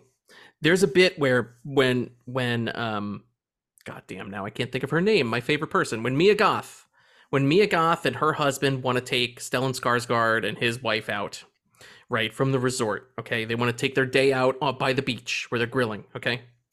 As they're leaving, she even comments. She looks at this fence because they're in this country where they're, you know, the resort is fenced in, and you're led to believe the land outside of the resort is very dangerous.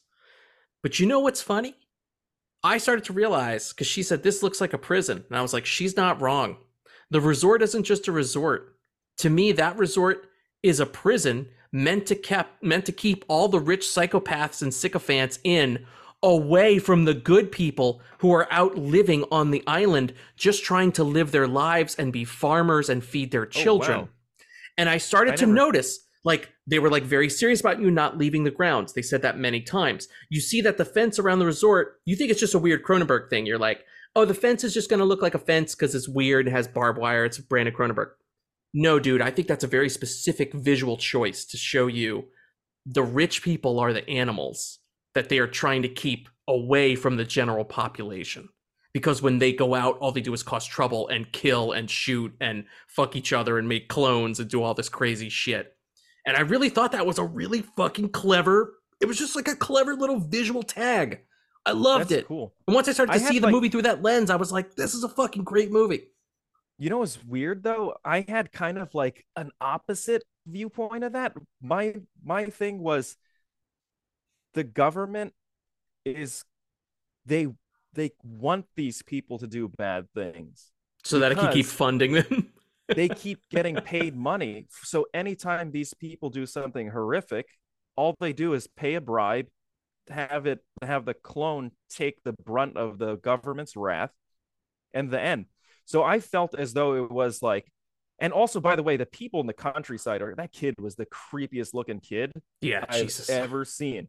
I I thought that it was like because I I went to my mom was originally born in India, so we had gone there to like go back and see where she grew up, the old house, and then we we actually stayed in a place. It was like some all old like um I forgot what they call those guys, but anyway, he was like a higher up guy, so this was kind of like his castle. So we stayed there, and outside of the castle, it was a huge shanty town, just like you know, sha- shacks everywhere. And then you drive through these like tons of shacks, all just piled next to each other.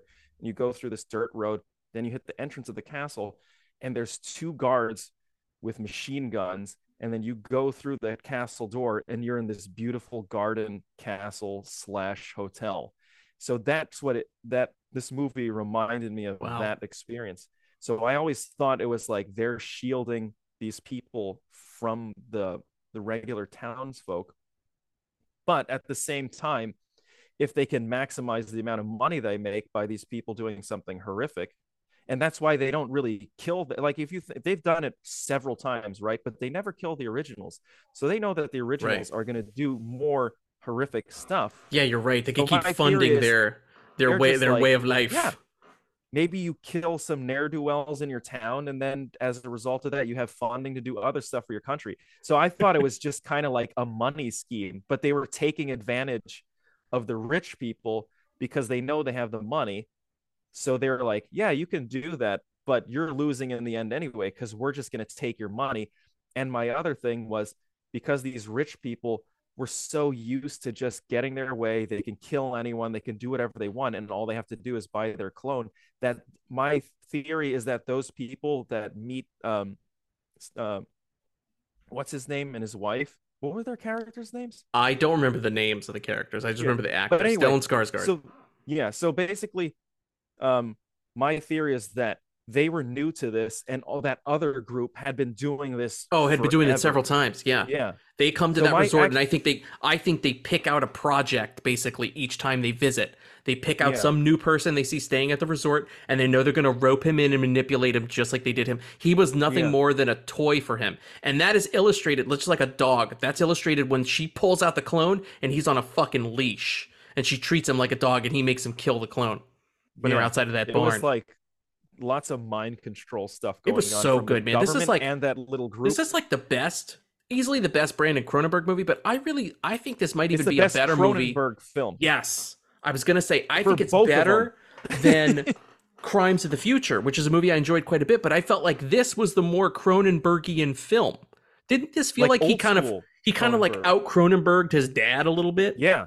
To be honest, of all the like I said, of every single Cronenberg film, and I'm you know me, I love the old Cronenberg like Naked Lunch. Uh, Yep. Videodrome. Videodrome. Yep. This to me was like, it was so refined. It was like he took some of his dad's more like B movie concepts Yep. and brought it and elevated it to this like really weird artistic and like high concept piece of artwork but not only is it that it's also understandable and it's not super confusing Yes. but it's also vague enough that you and I could have different perspectives and they do mesh And that's, the best part. That's an amazing film That's the best part of art. That's what the best art can do, right? You can Yeah. it inspires different takes, different ideas. There isn't one set this, you know, like Yeah. I love that. I feel like this is a movie that is worthy of discussion and definitely digging in more. Yeah. And it also looks fantastic. God, and it's looks you know what the funny thing is like even though we both have differing opinions of how we watched it it's like we're both right though because Yes. it could be both of those Yes, which I think so it could be two things. That's the thing. And I'm Yeah. sure there's a third opinion we haven't even heard that I'm sure probably also lines up. Yeah. Right. Um, I also just love the that's why- performances in this, dude. Mia Goth is so fucking awesome. It's like she could do no wrong, right? Every movie Yeah. she's in, you're like, I gotta fucking see this movie. I and it's so her movie. performance is so different from film to film too Yes, yes. like this the is definitely her see her scariest performance, I think. she's actually been getting a lot of work Shit. Yeah, dude. Between Pearl and X and um what's the other big thing she's in? This might have been the other big thing she was in, Infinity Pool. well she was also in that oh god that um gore verbinski film Oh, Cure for Wellness. yeah and That that, was a good pretty movie. Big release at the time. and That was a. She was also in the sus- the new Suspiria that I hated. Ah, Luca, that's Gua- right, yeah, Luca Guadagnino's P- Suspirias.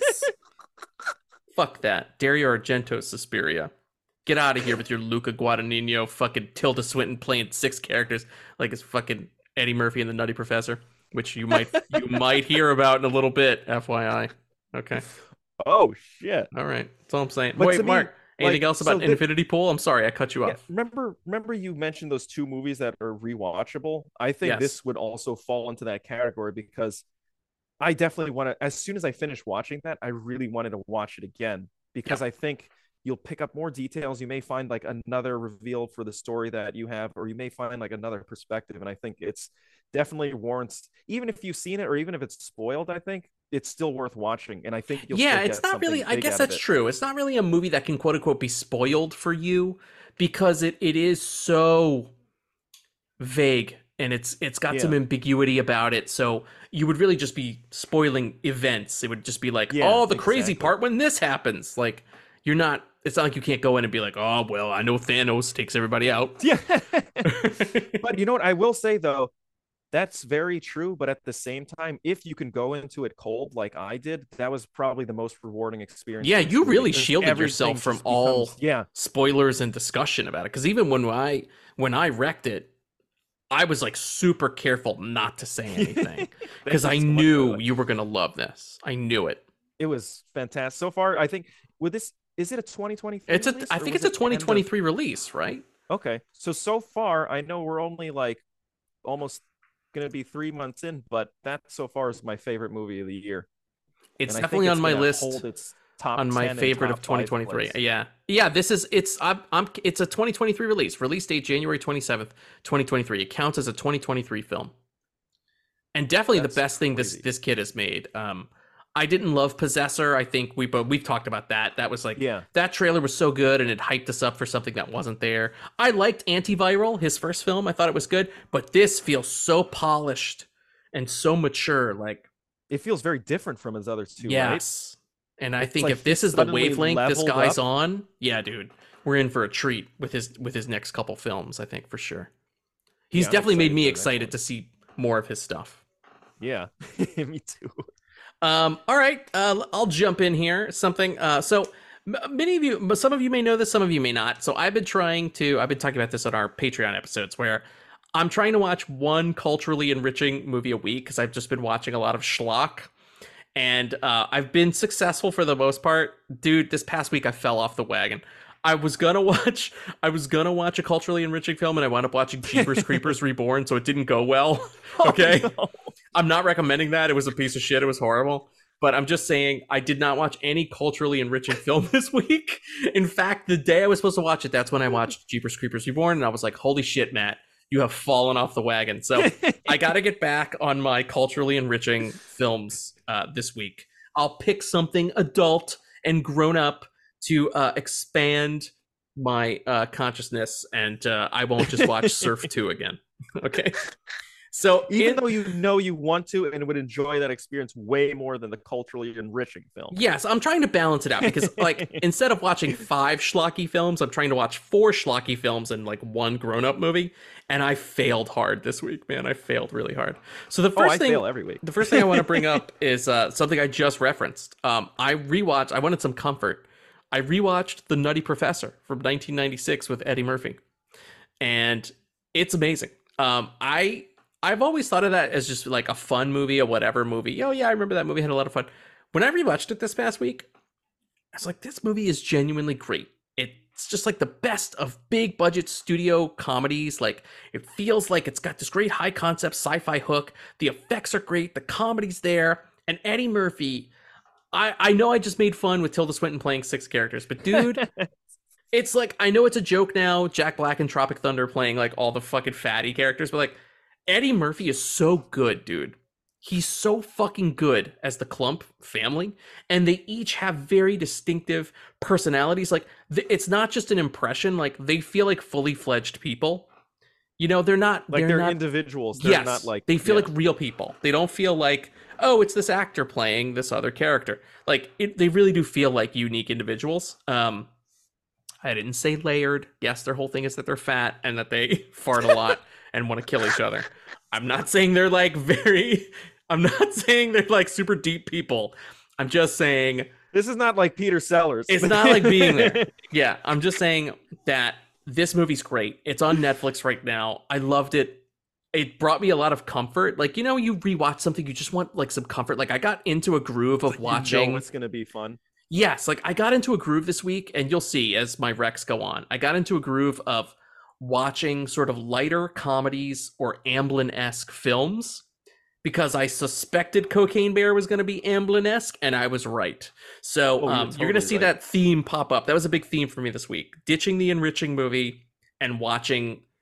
You know Eddie Murphy fart into like a fat kid's face and be like Hercules, Hercules. like I was enjoying myself. All right. Also, I've been quoting this all week, all week, and I've been annoying the producer in the booth. myself a date. Friday night at eight, and I will not be late. She might be my mate. That would be so great. Great, great, great, great, great, great. Dude, by the way, you want to talk about fucking rhymes, dude? Yeah, Roadblock does not Roadblock, where the fuck are you? Sherman Clump rhymes. Mr. Suspicious rhymes. Sherman Clump rhymes. Roadblock does not rhyme. They're spitting bars. I've been walking around going, taking great, great, great, great, great. I got myself a date. Friday night at eight, and I will not be late. I've been doing that all week. so you have to thank the Nutty Professor for that. It was awesome. I'm not going to watch Nutty Professor 2 The Clumps because I watched the trailer. I was like, maybe I'll watch this now. And I watched the trailer and I was like, this looks fucking horrible. Oh, so you've never watched it? I saw it back when it came out originally, like in the year 2000. In the year 2000. Damn, that was 2000 for the sequel? Yes, and I have never Ugh. watched it again, and I don't want to because the trailer looks horrible. And I had such a great experience rewatching The Nutty Professor that I don't want it ruined by like a piss poor cash in sequel. Like, But is it this original cast and crew though? At least it's everybody's back. It's a different director. Eddie's hmm. back. Even like random side characters back, like his little assistant in the lab, the kid with like the white guy fro is back. The only person that's not back is Jada Pinkett. She has been replaced by Janet Jackson, who I believe is playing a completely different character, even though the story of the clumps, it looks like Sherman is about to marry her. So I don't know what happened. Anyway, uh, I'm not watching the clumps because it looks fucking horrible. I'm sorry. So there you go. I told you guys I fell off the wagon hard this week. I fell off hard. Okay. No, Jeepers Creepers been your- Reborn and Nutty Professor. that should have been your culturally enriching one. Should have been Nutty Professor. Yeah. Maybe that counts as my culturally enriching pick Well, of the week. Hey, Nutty now Professor. that it's that old, wouldn't it be considered, right? Yeah, it's from Now it's kind of like 1996. the glory days, territory. man. 1996. When movies were, were no eight rules. bucks. That was like a primetime movie, eight bucks. You could just roll up, watch The Nutty Professor, live your life. There was no Chinese weather balloon. There was no Putin. there was no responsibilities. You could just live your life, right? We weren't worried about Chat GPT or the avian flu. We were just watching Eddie COVID. Murphy fart it up and be fat. and like that was okay. Don't you miss that? Don't you miss that? You I miss when it. America was great. Mark, what's next for you, buddy? All right. Speaking of America being great, um, there's okay. So there's this period of time. This is what I think. There's this period of time where it was like I, I'm guessing it's like 80s, 90s when they started making action films, and they were like, "We lost the war in Vietnam, but we cannot let that happen. So what we have to do is we're gonna have Americans go back to Vietnam and win the war." so what did I do? I watched Missing in Action one through three. So Holy that's gonna be my shit. rec- It's Missing in Action one, two, and three. And I'll say one thing: they each because I think you should watch these, Matt, because they're so much fun. Each one gets better than the next one. I don't feel as though I should reveal the storylines because each one's very different, but they all tie together, and you see some growth with his character. However, you could watch them individually, and you'll still have a great time. They're super fun. They do get a bit serious, but in a good way. And I think, you know what? it's strange that a lot of Chuck Norris films get like these five ratings. I easily think they should be pushing like 6.5 to 7. They're really fun. The villains, like the villains in Chuck Norris films, Oh, they are they're pieces of terrible shit. people. Yes. That like I would think that, you know, you'd say, hey, maybe Bruce Bruce Willis or you know any of these other actors or Arnold. They're not as memorable as the Chuck Norris villains. The Chuck Norris villains are terrifying. They're the true They're cruel. They're like the they're bottom of society. They're they Yeah, are like, they're like absolute disgusting people. Yes. They're even worse than remember the villain in Rambo 4 that like he wasn't just like this petty dictator, he was also like a pedophile. Like they had to make him they had to like hit five horrible things like he was abusive to animals, was also a pedophile and, and was a pet like they had to hit the fucking the roulette wheel just to decide like he's all three guys, so it's okay if Rambo completely liquefies him with a 50 cal. It's dude, if you think that guy was bad, I I agree with Mark. The they the Chuck Norris bad guys make that guy look like a decent person. like Oh yeah, like the Invasion USA Yes. guy. Holy shit, that guy is terrible. He's a monster. There's a, there's a guy that uh, runs a prison in the second one, and he, I'm not going to tell you what happens, but he just does mind games with the prisoners to fuck with them, and it feels like something that someone in a like a in a prison camp that's remote and no one cares about would do. It's crazy, but all three of them super fun. The first one I'll say it, it's not the best one. Is it the but it's a weakest of the bunch?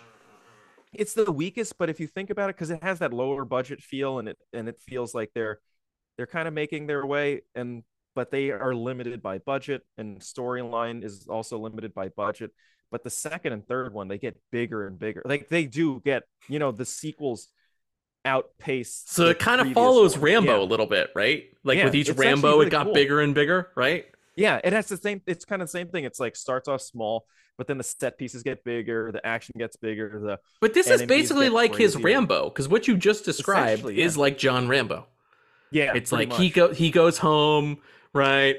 He has to go this back. he's like in- no, no, no. But I'm saying like you have a guy who was in Vietnam who left, who's having problems, right? Then you by the second movie, he's gone back and he's like killing 50 guys. There's a huge body count. By the third movie, he's like riding horses with the Taliban and shit, like leading a rebel army. Like keep growing and growing. And the first movie was like this small movie about a guy in a town. You know what I mean? It's made for like three dollars. yeah, basically. I really want to watch these. no, Uh, they're they're. I I believe it was like, oh, what was the? I, it was either Tubi has two of them, and I think you have to go to Pluto. Pluto TV has all three of them. Not as many ads as Tubi, and the the transfers are good. It's they're if, if if you can. By the way, if you can either buy or rent copies, I honestly think you should try to watch these because in the best possible visual way because they're beautiful films. They're shot on film too, but they're done really well. And Aaron Norris, I guess that is it his brother. It's his brother. He's a very good director. I think he's a very capable director, and I so far have been enjoyed everything I've watched that he's done. So yeah, check out Mission in- Missing in Action one through three. They're really fun. I also saw that And- Aaron Norris directed. Uh, I forgot about this Chuck Norris movie called Top Dog, where he's he's paired up with a with a, like a dog. It's like a comedy. It was in the Yeah, age of sidekicks where they were trying to make Chuck like a, a comedian, like a comic action star, and I think Aaron Norris directed those as well. Right? Yeah. Is that Okay, also on your so list? Just because I have more than you, I'll just recommend that. That movie super goddamn fun. There's like a Really? dog show. It's Are you dog- serious? Top Dog? It's yeah, I have it. It's on my list right up Holy here. Yeah, shit. Top Dog. It's so much. It's it. You know, it's dumb, but it's super fun. There's a lot of great action set pieces. I think I sent some of them to you this morning because I had a. I was designing graphics for a project, so I'll usually throw a movie on the background to like, you know, for inspiration and to just like have on. And that movie.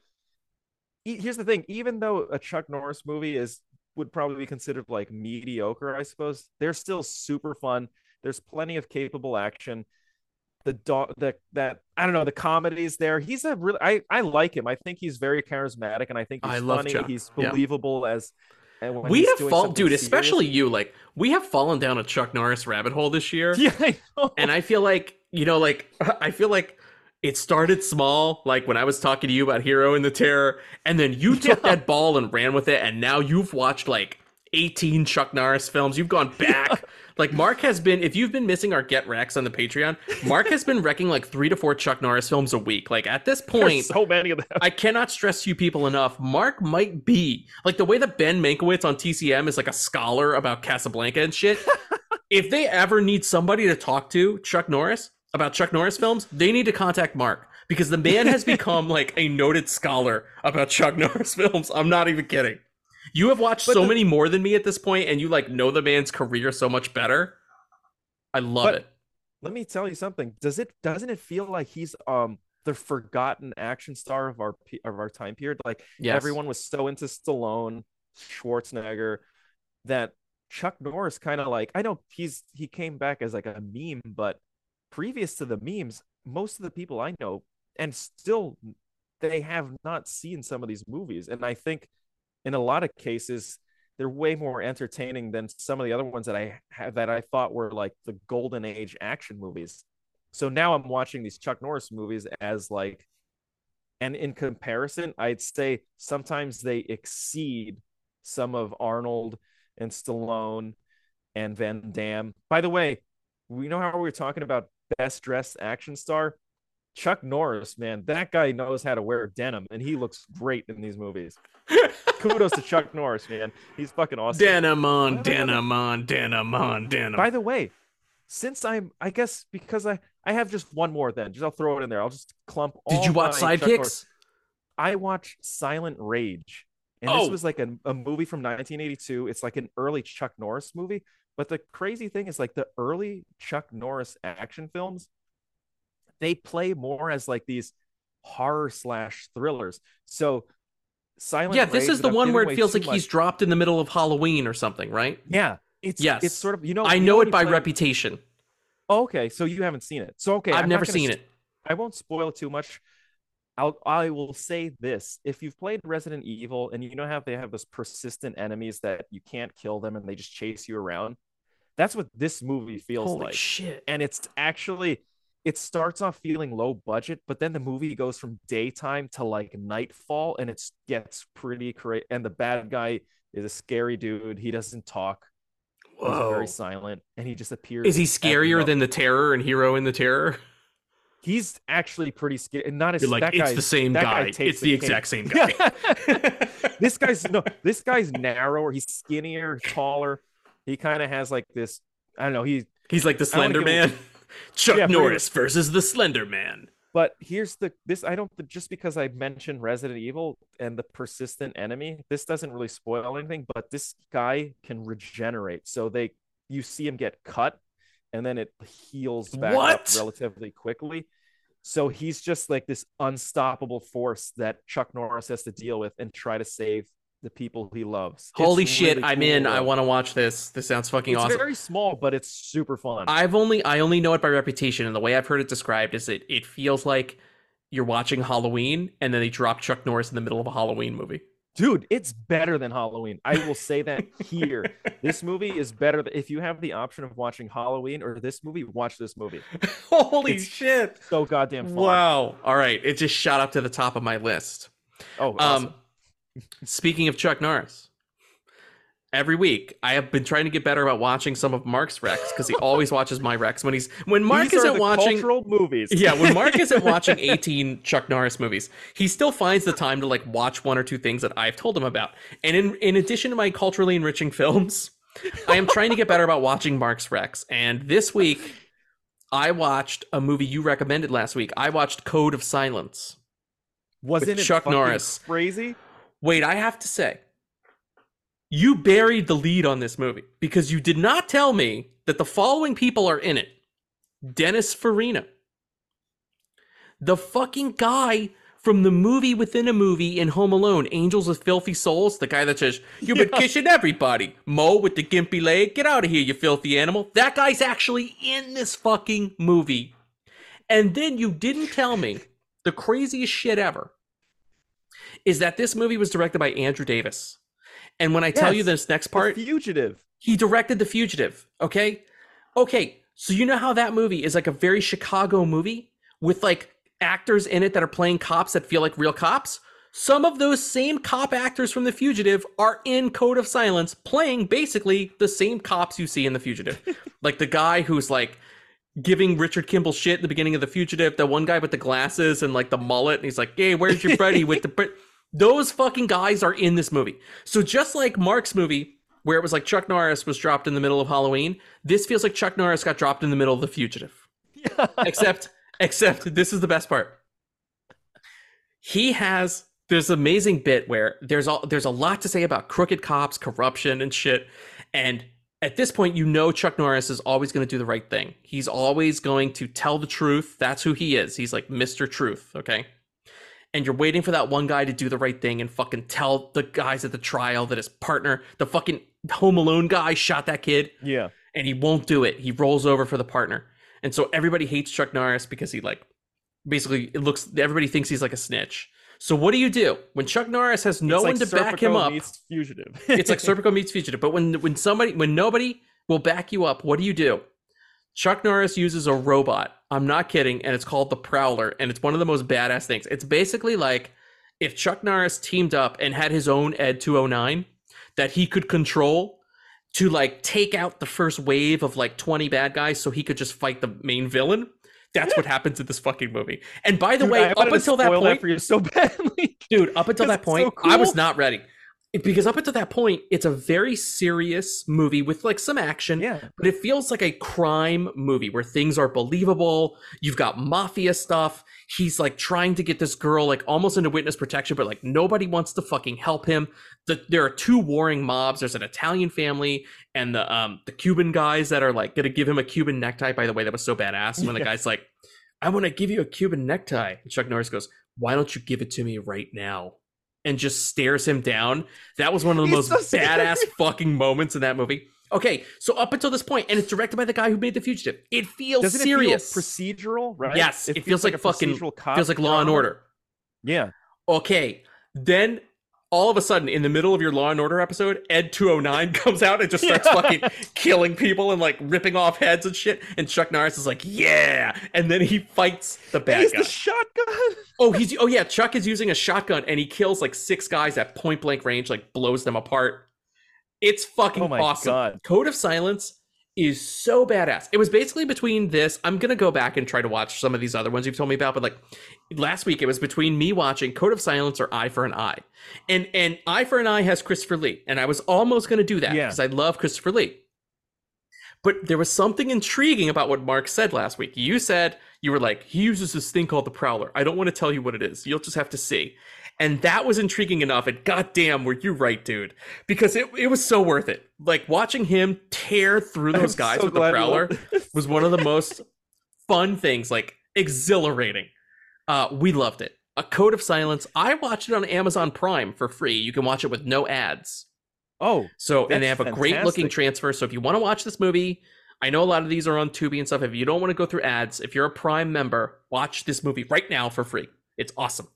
Code of Silence is what it's called. I am so happy you watched that, Matt. And you want to talk about uh, best dressed action heroes? He has a really cool look in this. He rocks the turtleneck with leather jacket, and it's badass. I was like, I'm gonna start Dude, dressing exactly great. like that. By the way, wasn't that crazy? I wasn't that him on top of that train? yes, that's really that him on top of the elevated train fighting that guy. that was awesome. nuts. You have And to see Code of Silence. off the bridge. Yes. Dude, Fuck. it's crazy. It's crazy because it's so many things, it's so many flavors that don't go with a Chuck Norris. Like, it's a procedural, it's a mob movie, and then it turns into Robocop. It's fucking awesome. and it has a great director. But you know what the funny thing is too? He went from directing Under Siege to The Fugitive. Yes. And if you look at his other movies, he's a really talented director. Like he Yeah. hits the I like Chain Reaction. He did Chain Reaction Yeah, as Chain well with um Keanu, and that felt really good too. And then he made some other weird shit. Like he made a He comedy. made holes. Isn't that weird? He made Remember when you- holes. Remember when you when we were in college? you Dude, Holes was past one of the great. Po- you walked past the poster and you said holes, more like assholes. I still remember that. That was hilarious. I, st- I don't know why that I always remember that, and they'll think about it sometimes, and it'll make me laugh my ass off when I'm by myself. Dude, have you ever seen Holes? It's a good movie. No, after you made that comment, You were like, I never need to see Holes. to see it. Dude, it's a good movie. Holes is good. He made that. I have to go back and watch Holes now. I had no idea it was Andrew Hold on, fucking I'm gonna- Davis. I'm watch. I'm gonna. I'm gonna write that down. Holes. Holes, baby. By the way, another cool thing um is when Chuck Norris does I say Chuck Norris films have the best slow-mo because unlike contemporary films, there's no stupid sound effect that goes boom. Yep. You just get cool slow-mo shit. So and you get the to them. actual diegetic sound slowed down. Yeah. So if it's a slow mo of a guy going through a window, you hear the you hear Dude, the glass, glass breaking. slow-mo breaking Yeah, is so fucking awesome. beautiful. I'm not kidding. Yeah. If you want to see Chuck Norris team up with like Ed 209 in a movie that also has the Angels with Filthy Souls guy from Home Alone, directed by the guy who made The Fugitive, you have to drop what you're doing and go watch Code of Silence. But now that Mark has told me about Silent Rage, guess the fuck what, Mark? I'm going to be watching Silent Rage now. In fact, I'm going to write it down. Silent Rage. I'm right. That's going to be Yes. That's going to be next Dude, these uh, are so Mark much pick fun. that I watch. Silent Rage. Where did you watch that one? Silent Rage. Tubi. Oh God, I I think I had to rent that one. There, some of these are hard to find. I might so just- might sometimes just your last revor like if you don't want to, you know, go to the seas, you will have to rent it on Amazon. A That's lot, it's okay. in this, the shame of it though is a lot of these, like The Hitman, which I also recommended that I think you should see. You can only watch that on YouTube. It's very hard to find like good copies of these films, and it's and they deserve it because they're shot on film. I think they have the potential to be cult classics, and I would totally love if they, you know, I, I kind of stopped collecting physical media, but if they had a Chuck Norris 4K Blu ray box set, I would buy that shit in a heartbeat because these movies look gorgeous. And I'm, I, I know they're considered probably like B and C movies to some, but they're beautiful looking movies. And they're fun as hell, man. You want to talk about Oh, yeah. crowd pleasing movies? Fuck. I don't think Uh, I've ever turned off a Chuck Norris film in disappointment. No. I've always turned on another Chuck Norris film right after a Chuck Norris film, though. That's how you went from missing in action one through three to top dog to whatever else. I'm surprised you haven't watched Sidekicks yet. no, I, I, I'm waiting. I'm kind of like moving my way up toward I it. see. I see. Okay. Now that one, I'm Mark, kinda- Mark I is on as though- Amazon Prime. You can watch for Oh, free with no bullshit. You can just watch it. And you you said that's kind of like his last action hero. That's like his last action right? hero because it's about a kid who idolizes Chuck Norris. So he plays himself. He appears in Jonathan Brandis's daydreams as Chuck So- Norris doing his thing. the so the reason why I'm saving that is because I'm trying to see all his classics. Oh, it seems like yeah, it's like a retrospective of his career. Yeah, it's sort of like if you didn't watch some of those Arnold movies, you probably would miss references from Last Action Hero, right? Yes. Like if you didn't watch Terminator 2, you would have no clue about that cameo and it would just mean nothing to you. So I kind of want to go into it having like a nice You're like, I have to watch every Chuck. Norris film ever made. Yeah. Then I will watch Sidekicks. of the man. Yeah. Mark, what's next and for watch, you? as soon as I do that, they yank it off. Well, Yep, seeing as I recommended like 50 things, uh, what do I have left? Um, okay, Oh, I can go gonna- again if you want. Do you want me to go again? Yeah, you should. Okay, I'm gonna go again. So, uh, all right, I did Nutty Professor. I did Code of Silence. Okay, I'm gonna do. Um, I'm gonna do a new one. I'm gonna throw this in there. I watched a brand new movie. It's a Netflix original. I know, I know, but it's actually pretty good. It's called We Have a Ghost. We Have a Um, Ghost. It's directed by Chris Landon, who made. I love everything this guy's made. He made Happy Death Day, Happy Death Day to You, and he made Freaky, right? The the body switching uh, serial killer movie with Vince Vaughn.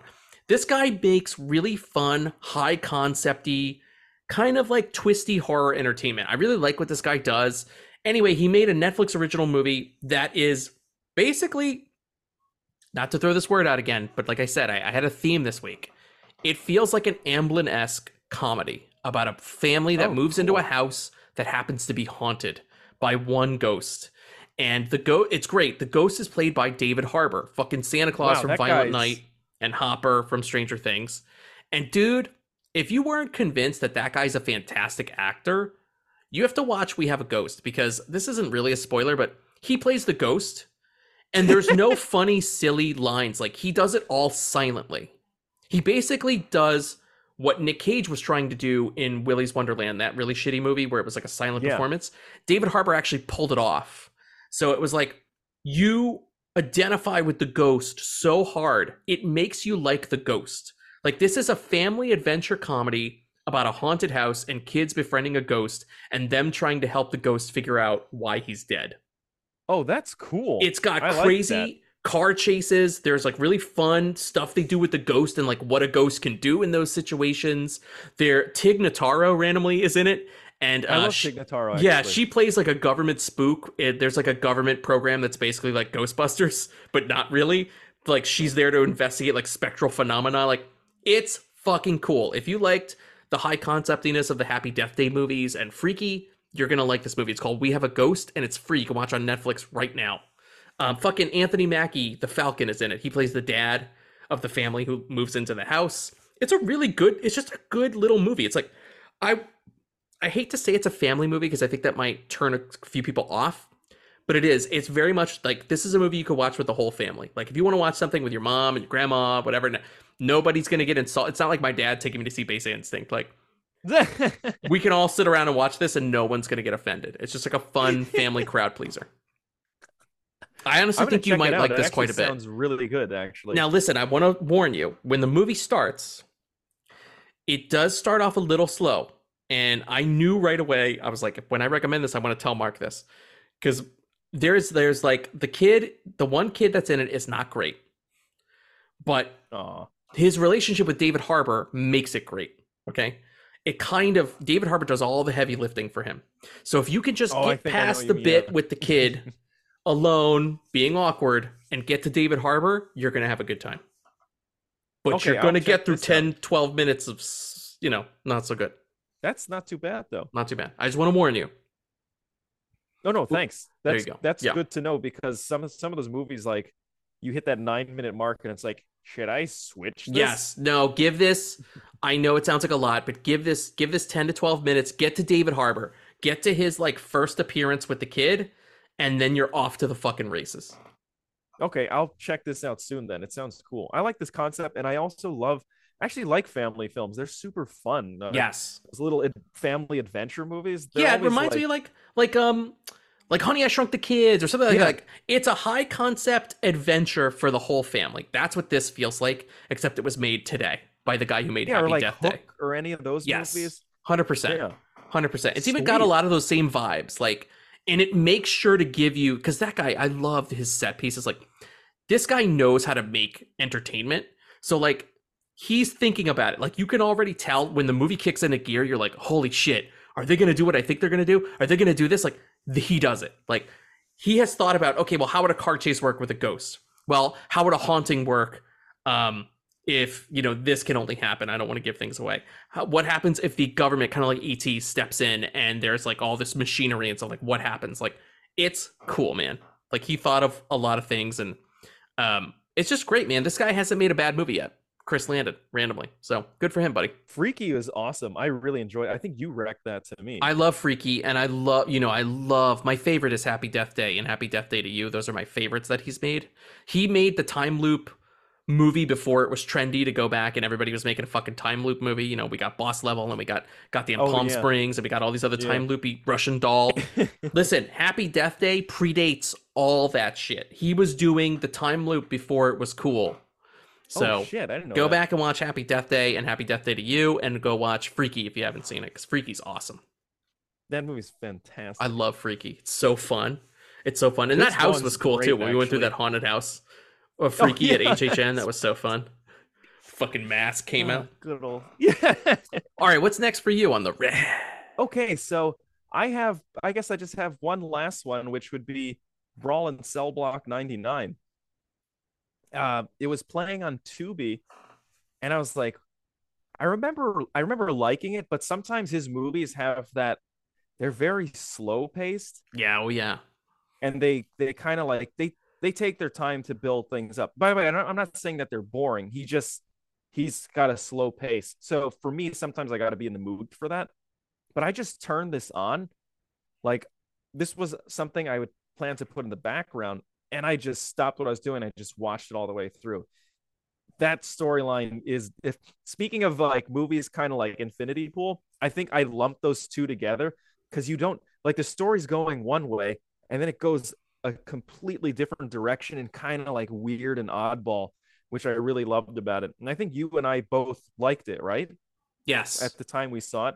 Yes. And I have to say this is the this was my second time seeing it, I think, because after the theater experience, I don't think I really I maybe watched one or two of the violent actions, like the fight scenes toward the end, but I never really watched it all the way through. And I have to say it holds up and it's fantastic. Vince Vaughn's great in it. One of his best performances, I think. Oh yeah. And oh yeah. the ending is crazy. And I think it's just if you like weird, dark, gritty, odd Yeah. movies with strange characters, this movie's Kind of like you. good, good old fashioned like grindhouse kind of action, Yeah. down and dirty. I love Yeah. Craig Zahler, man. Hey, that's another guy who hasn't made a bad movie. I love Oh, yeah. Bone Tomahawk. I love Great film. 99. and I love Dragged Across Concrete. I thought Red it was great. is dope. I actually, I can't wait till know they make? I something watched, new. I watched. You know what's funny? And I looked him up in IMDb. So far, he has nothing in the works. And he Weird. He used to have like a movie every like one to two years for those. Oh, three, hopefully Mel Gibson and now it's his career. like- They were like, "You worked with Mel Gibson. You did the you did the bad thing. We can't we can't Oh, work with you." shit. Dude, I love Craig Zahler. I want him to make more films. Um, Remember when we saw him in the toilet? At Alamo, he was taking a leak with us, and he yeah, was we in went. that- We went to a one stall that I Fantastic Fest screening. watch. Yeah, we went to a, a Fantastic Fest screening of Brawl and Cell Block 99. We actually were there at the New York premiere of Brawl and Cell Block Yeah. 99 at Fantastic Fest, and And he held the door open for us. He's really nice. He held the door open to go to the bathroom, and Mark didn't flush. So S. Craig Zahler went in there and had a shitty pissy toilet. Some of my pee had splashed on his pant leg. That's the closest I've ever been to a celebrity. Was my urine physically being on his person? I haven't felt this close to a celebrity since I spat on Kate Hudson. I spat on her. that sounded like a George Costanza thing. the sea was angry that day, my friends. I love George. Um, wow, yeah, dude, Brawl and Cell Block 99. All right, um, my final pick, my final rec for the week. So again, I was watching, you know, kind of revisiting lighter comedies. I know I watched Code of Silence, but I, uh, you know, Nutty Professor, We Have a Ghost, and then I watched this. This is a rewatch. This is an older film I hadn't seen. I'd only seen once, and I was like, you know, I kind of miss Steve Martin because we love Only Murders, and I was like, I want to see something with Steve Martin. Like my my mind was craving just some kind of Steve Martin. So I was like, let me go back because I don't. There's not like a Steve Martin movie besides Three Amigos that I could pick out, and I've seen Three Amigos like way too much. So I was like, let me find another random Steve Martin movie to watch. Dude, this is going to sound crazy, but we watched Parenthood, the original movie Parenthood from 1989. Oh, it's directed by guy in it, right? Yes, it's directed by Ron Howard, and it's Steve Martin, fucking Diane Wiest, fucking Mary Steenburgen, fucking Keanu Reeves, fucking. Uh, since Ron Howard directed it, Clint Howard is in it, and so is his dad, which is awesome. It's um this this sounds like the complete opposite of a movie that I would want to watch, but like I loved it. It's a movie that's literally this is gonna sound bad, but I'm gonna I'm gonna just try and be true to what it is. It's a movie about a family and you just see different bits of the family's lives and sometimes the family comes together and sometimes they're apart. And you just see the messiness of all of it like if you have kids this is what when you have kids who are babies this is what your life is like. When you have kids who are teenagers this is what your life is like. When you have kids who are older and have left home and come back this is what your life is like. And you get it there there are some kind of sweet dramatic moments but they are few and far between it's fucking hilarious. Like there are great observations made just about humanity and life and the comedy in it is ridiculous especially with the little kids and Steve Martin. Like Steve Martin when I tell you I'm not going to give anything away, but when I tell you that this movie has an amazing joke about a school shooter, that sounds crazy and it sounds like something that would never happen today in a studio comedy and you're right. Wait, what? There is an amazing gag in this movie that involves a school shooter and I'm not kidding. Damn. Um, it's got some really kind of crazy R-rated comedy. Like there are great sight gags, but there's also great just like Steve Martin fuckery, like just that guy being funny. If any of this sounds appealing to you, it's also directed by Ron Howard, who we love on this show, and he, there is some fun visual panache about the gags. It just seems like Ron Howard wanted to make like a comedy, just with like about life. Like, hey, I'm having kids, let me make a comedy about it. That's what it feels like. Oh, it's great. cool. It's on Netflix. Again, I you know, if you're looking for like something hard R, this isn't it. This is like as kind of saccharine as it gets, but it is so fucking funny, man. I laughed my ass off. The performances in it are great. Uh, Jason Robards too. I don't know if you care about Jason Robards. Jason Robards in it. He plays Oh, like the awesome, grandpa. Um, fucking Oh, wow, Rick Amadeus. Moranis is in. Rick Moranis is in it. Rick Moranis plays such a douchebag in this movie. Rick Moranis is usually so lovable. so I don't- Yeah. Oh, really? He's usually so lovable, but in this movie, he's such a D bag. It's great. Parenthood. It's a fantastic little movie, and it's on Netflix. You can watch it right now. Oh shit! I'm and the adding it. transfer looks fantastic. Wow. And like I said, like Steve Martin, dude, this might be. I mean, besides the obvious, you know, Three Amigos and The Jerk, this might be like. I'd put this up there in the pantheon of like Steve Martin. Like this is like if you want really a top three Steve Martin movie, watch Parenthood. Wow, I was not expecting you to say that. Yeah. Okay. Parenthood on That's Netflix. on my rec list now. And it's so Ron I'm gonna- Howard. You can't go wrong, Yeah. man. It's Ron Howard. He rules. That's it for me, man. You got anything else? I think that's it for me. I guess it was like fifty thousand Chuck Norris movies. So you know. I'm the king of New York. Let's do some other quick old old bites here. Hey, George! There we go. Couldn't go 100 without hearing that one. Asbot, what other what other uh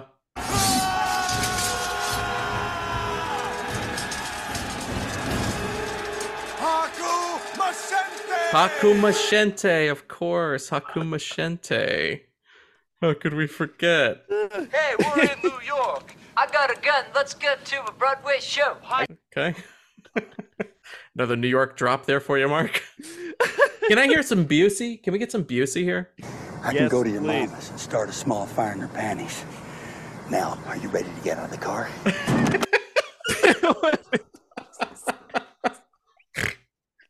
Can I get another Busey? Welcome to SeaWorld, kid.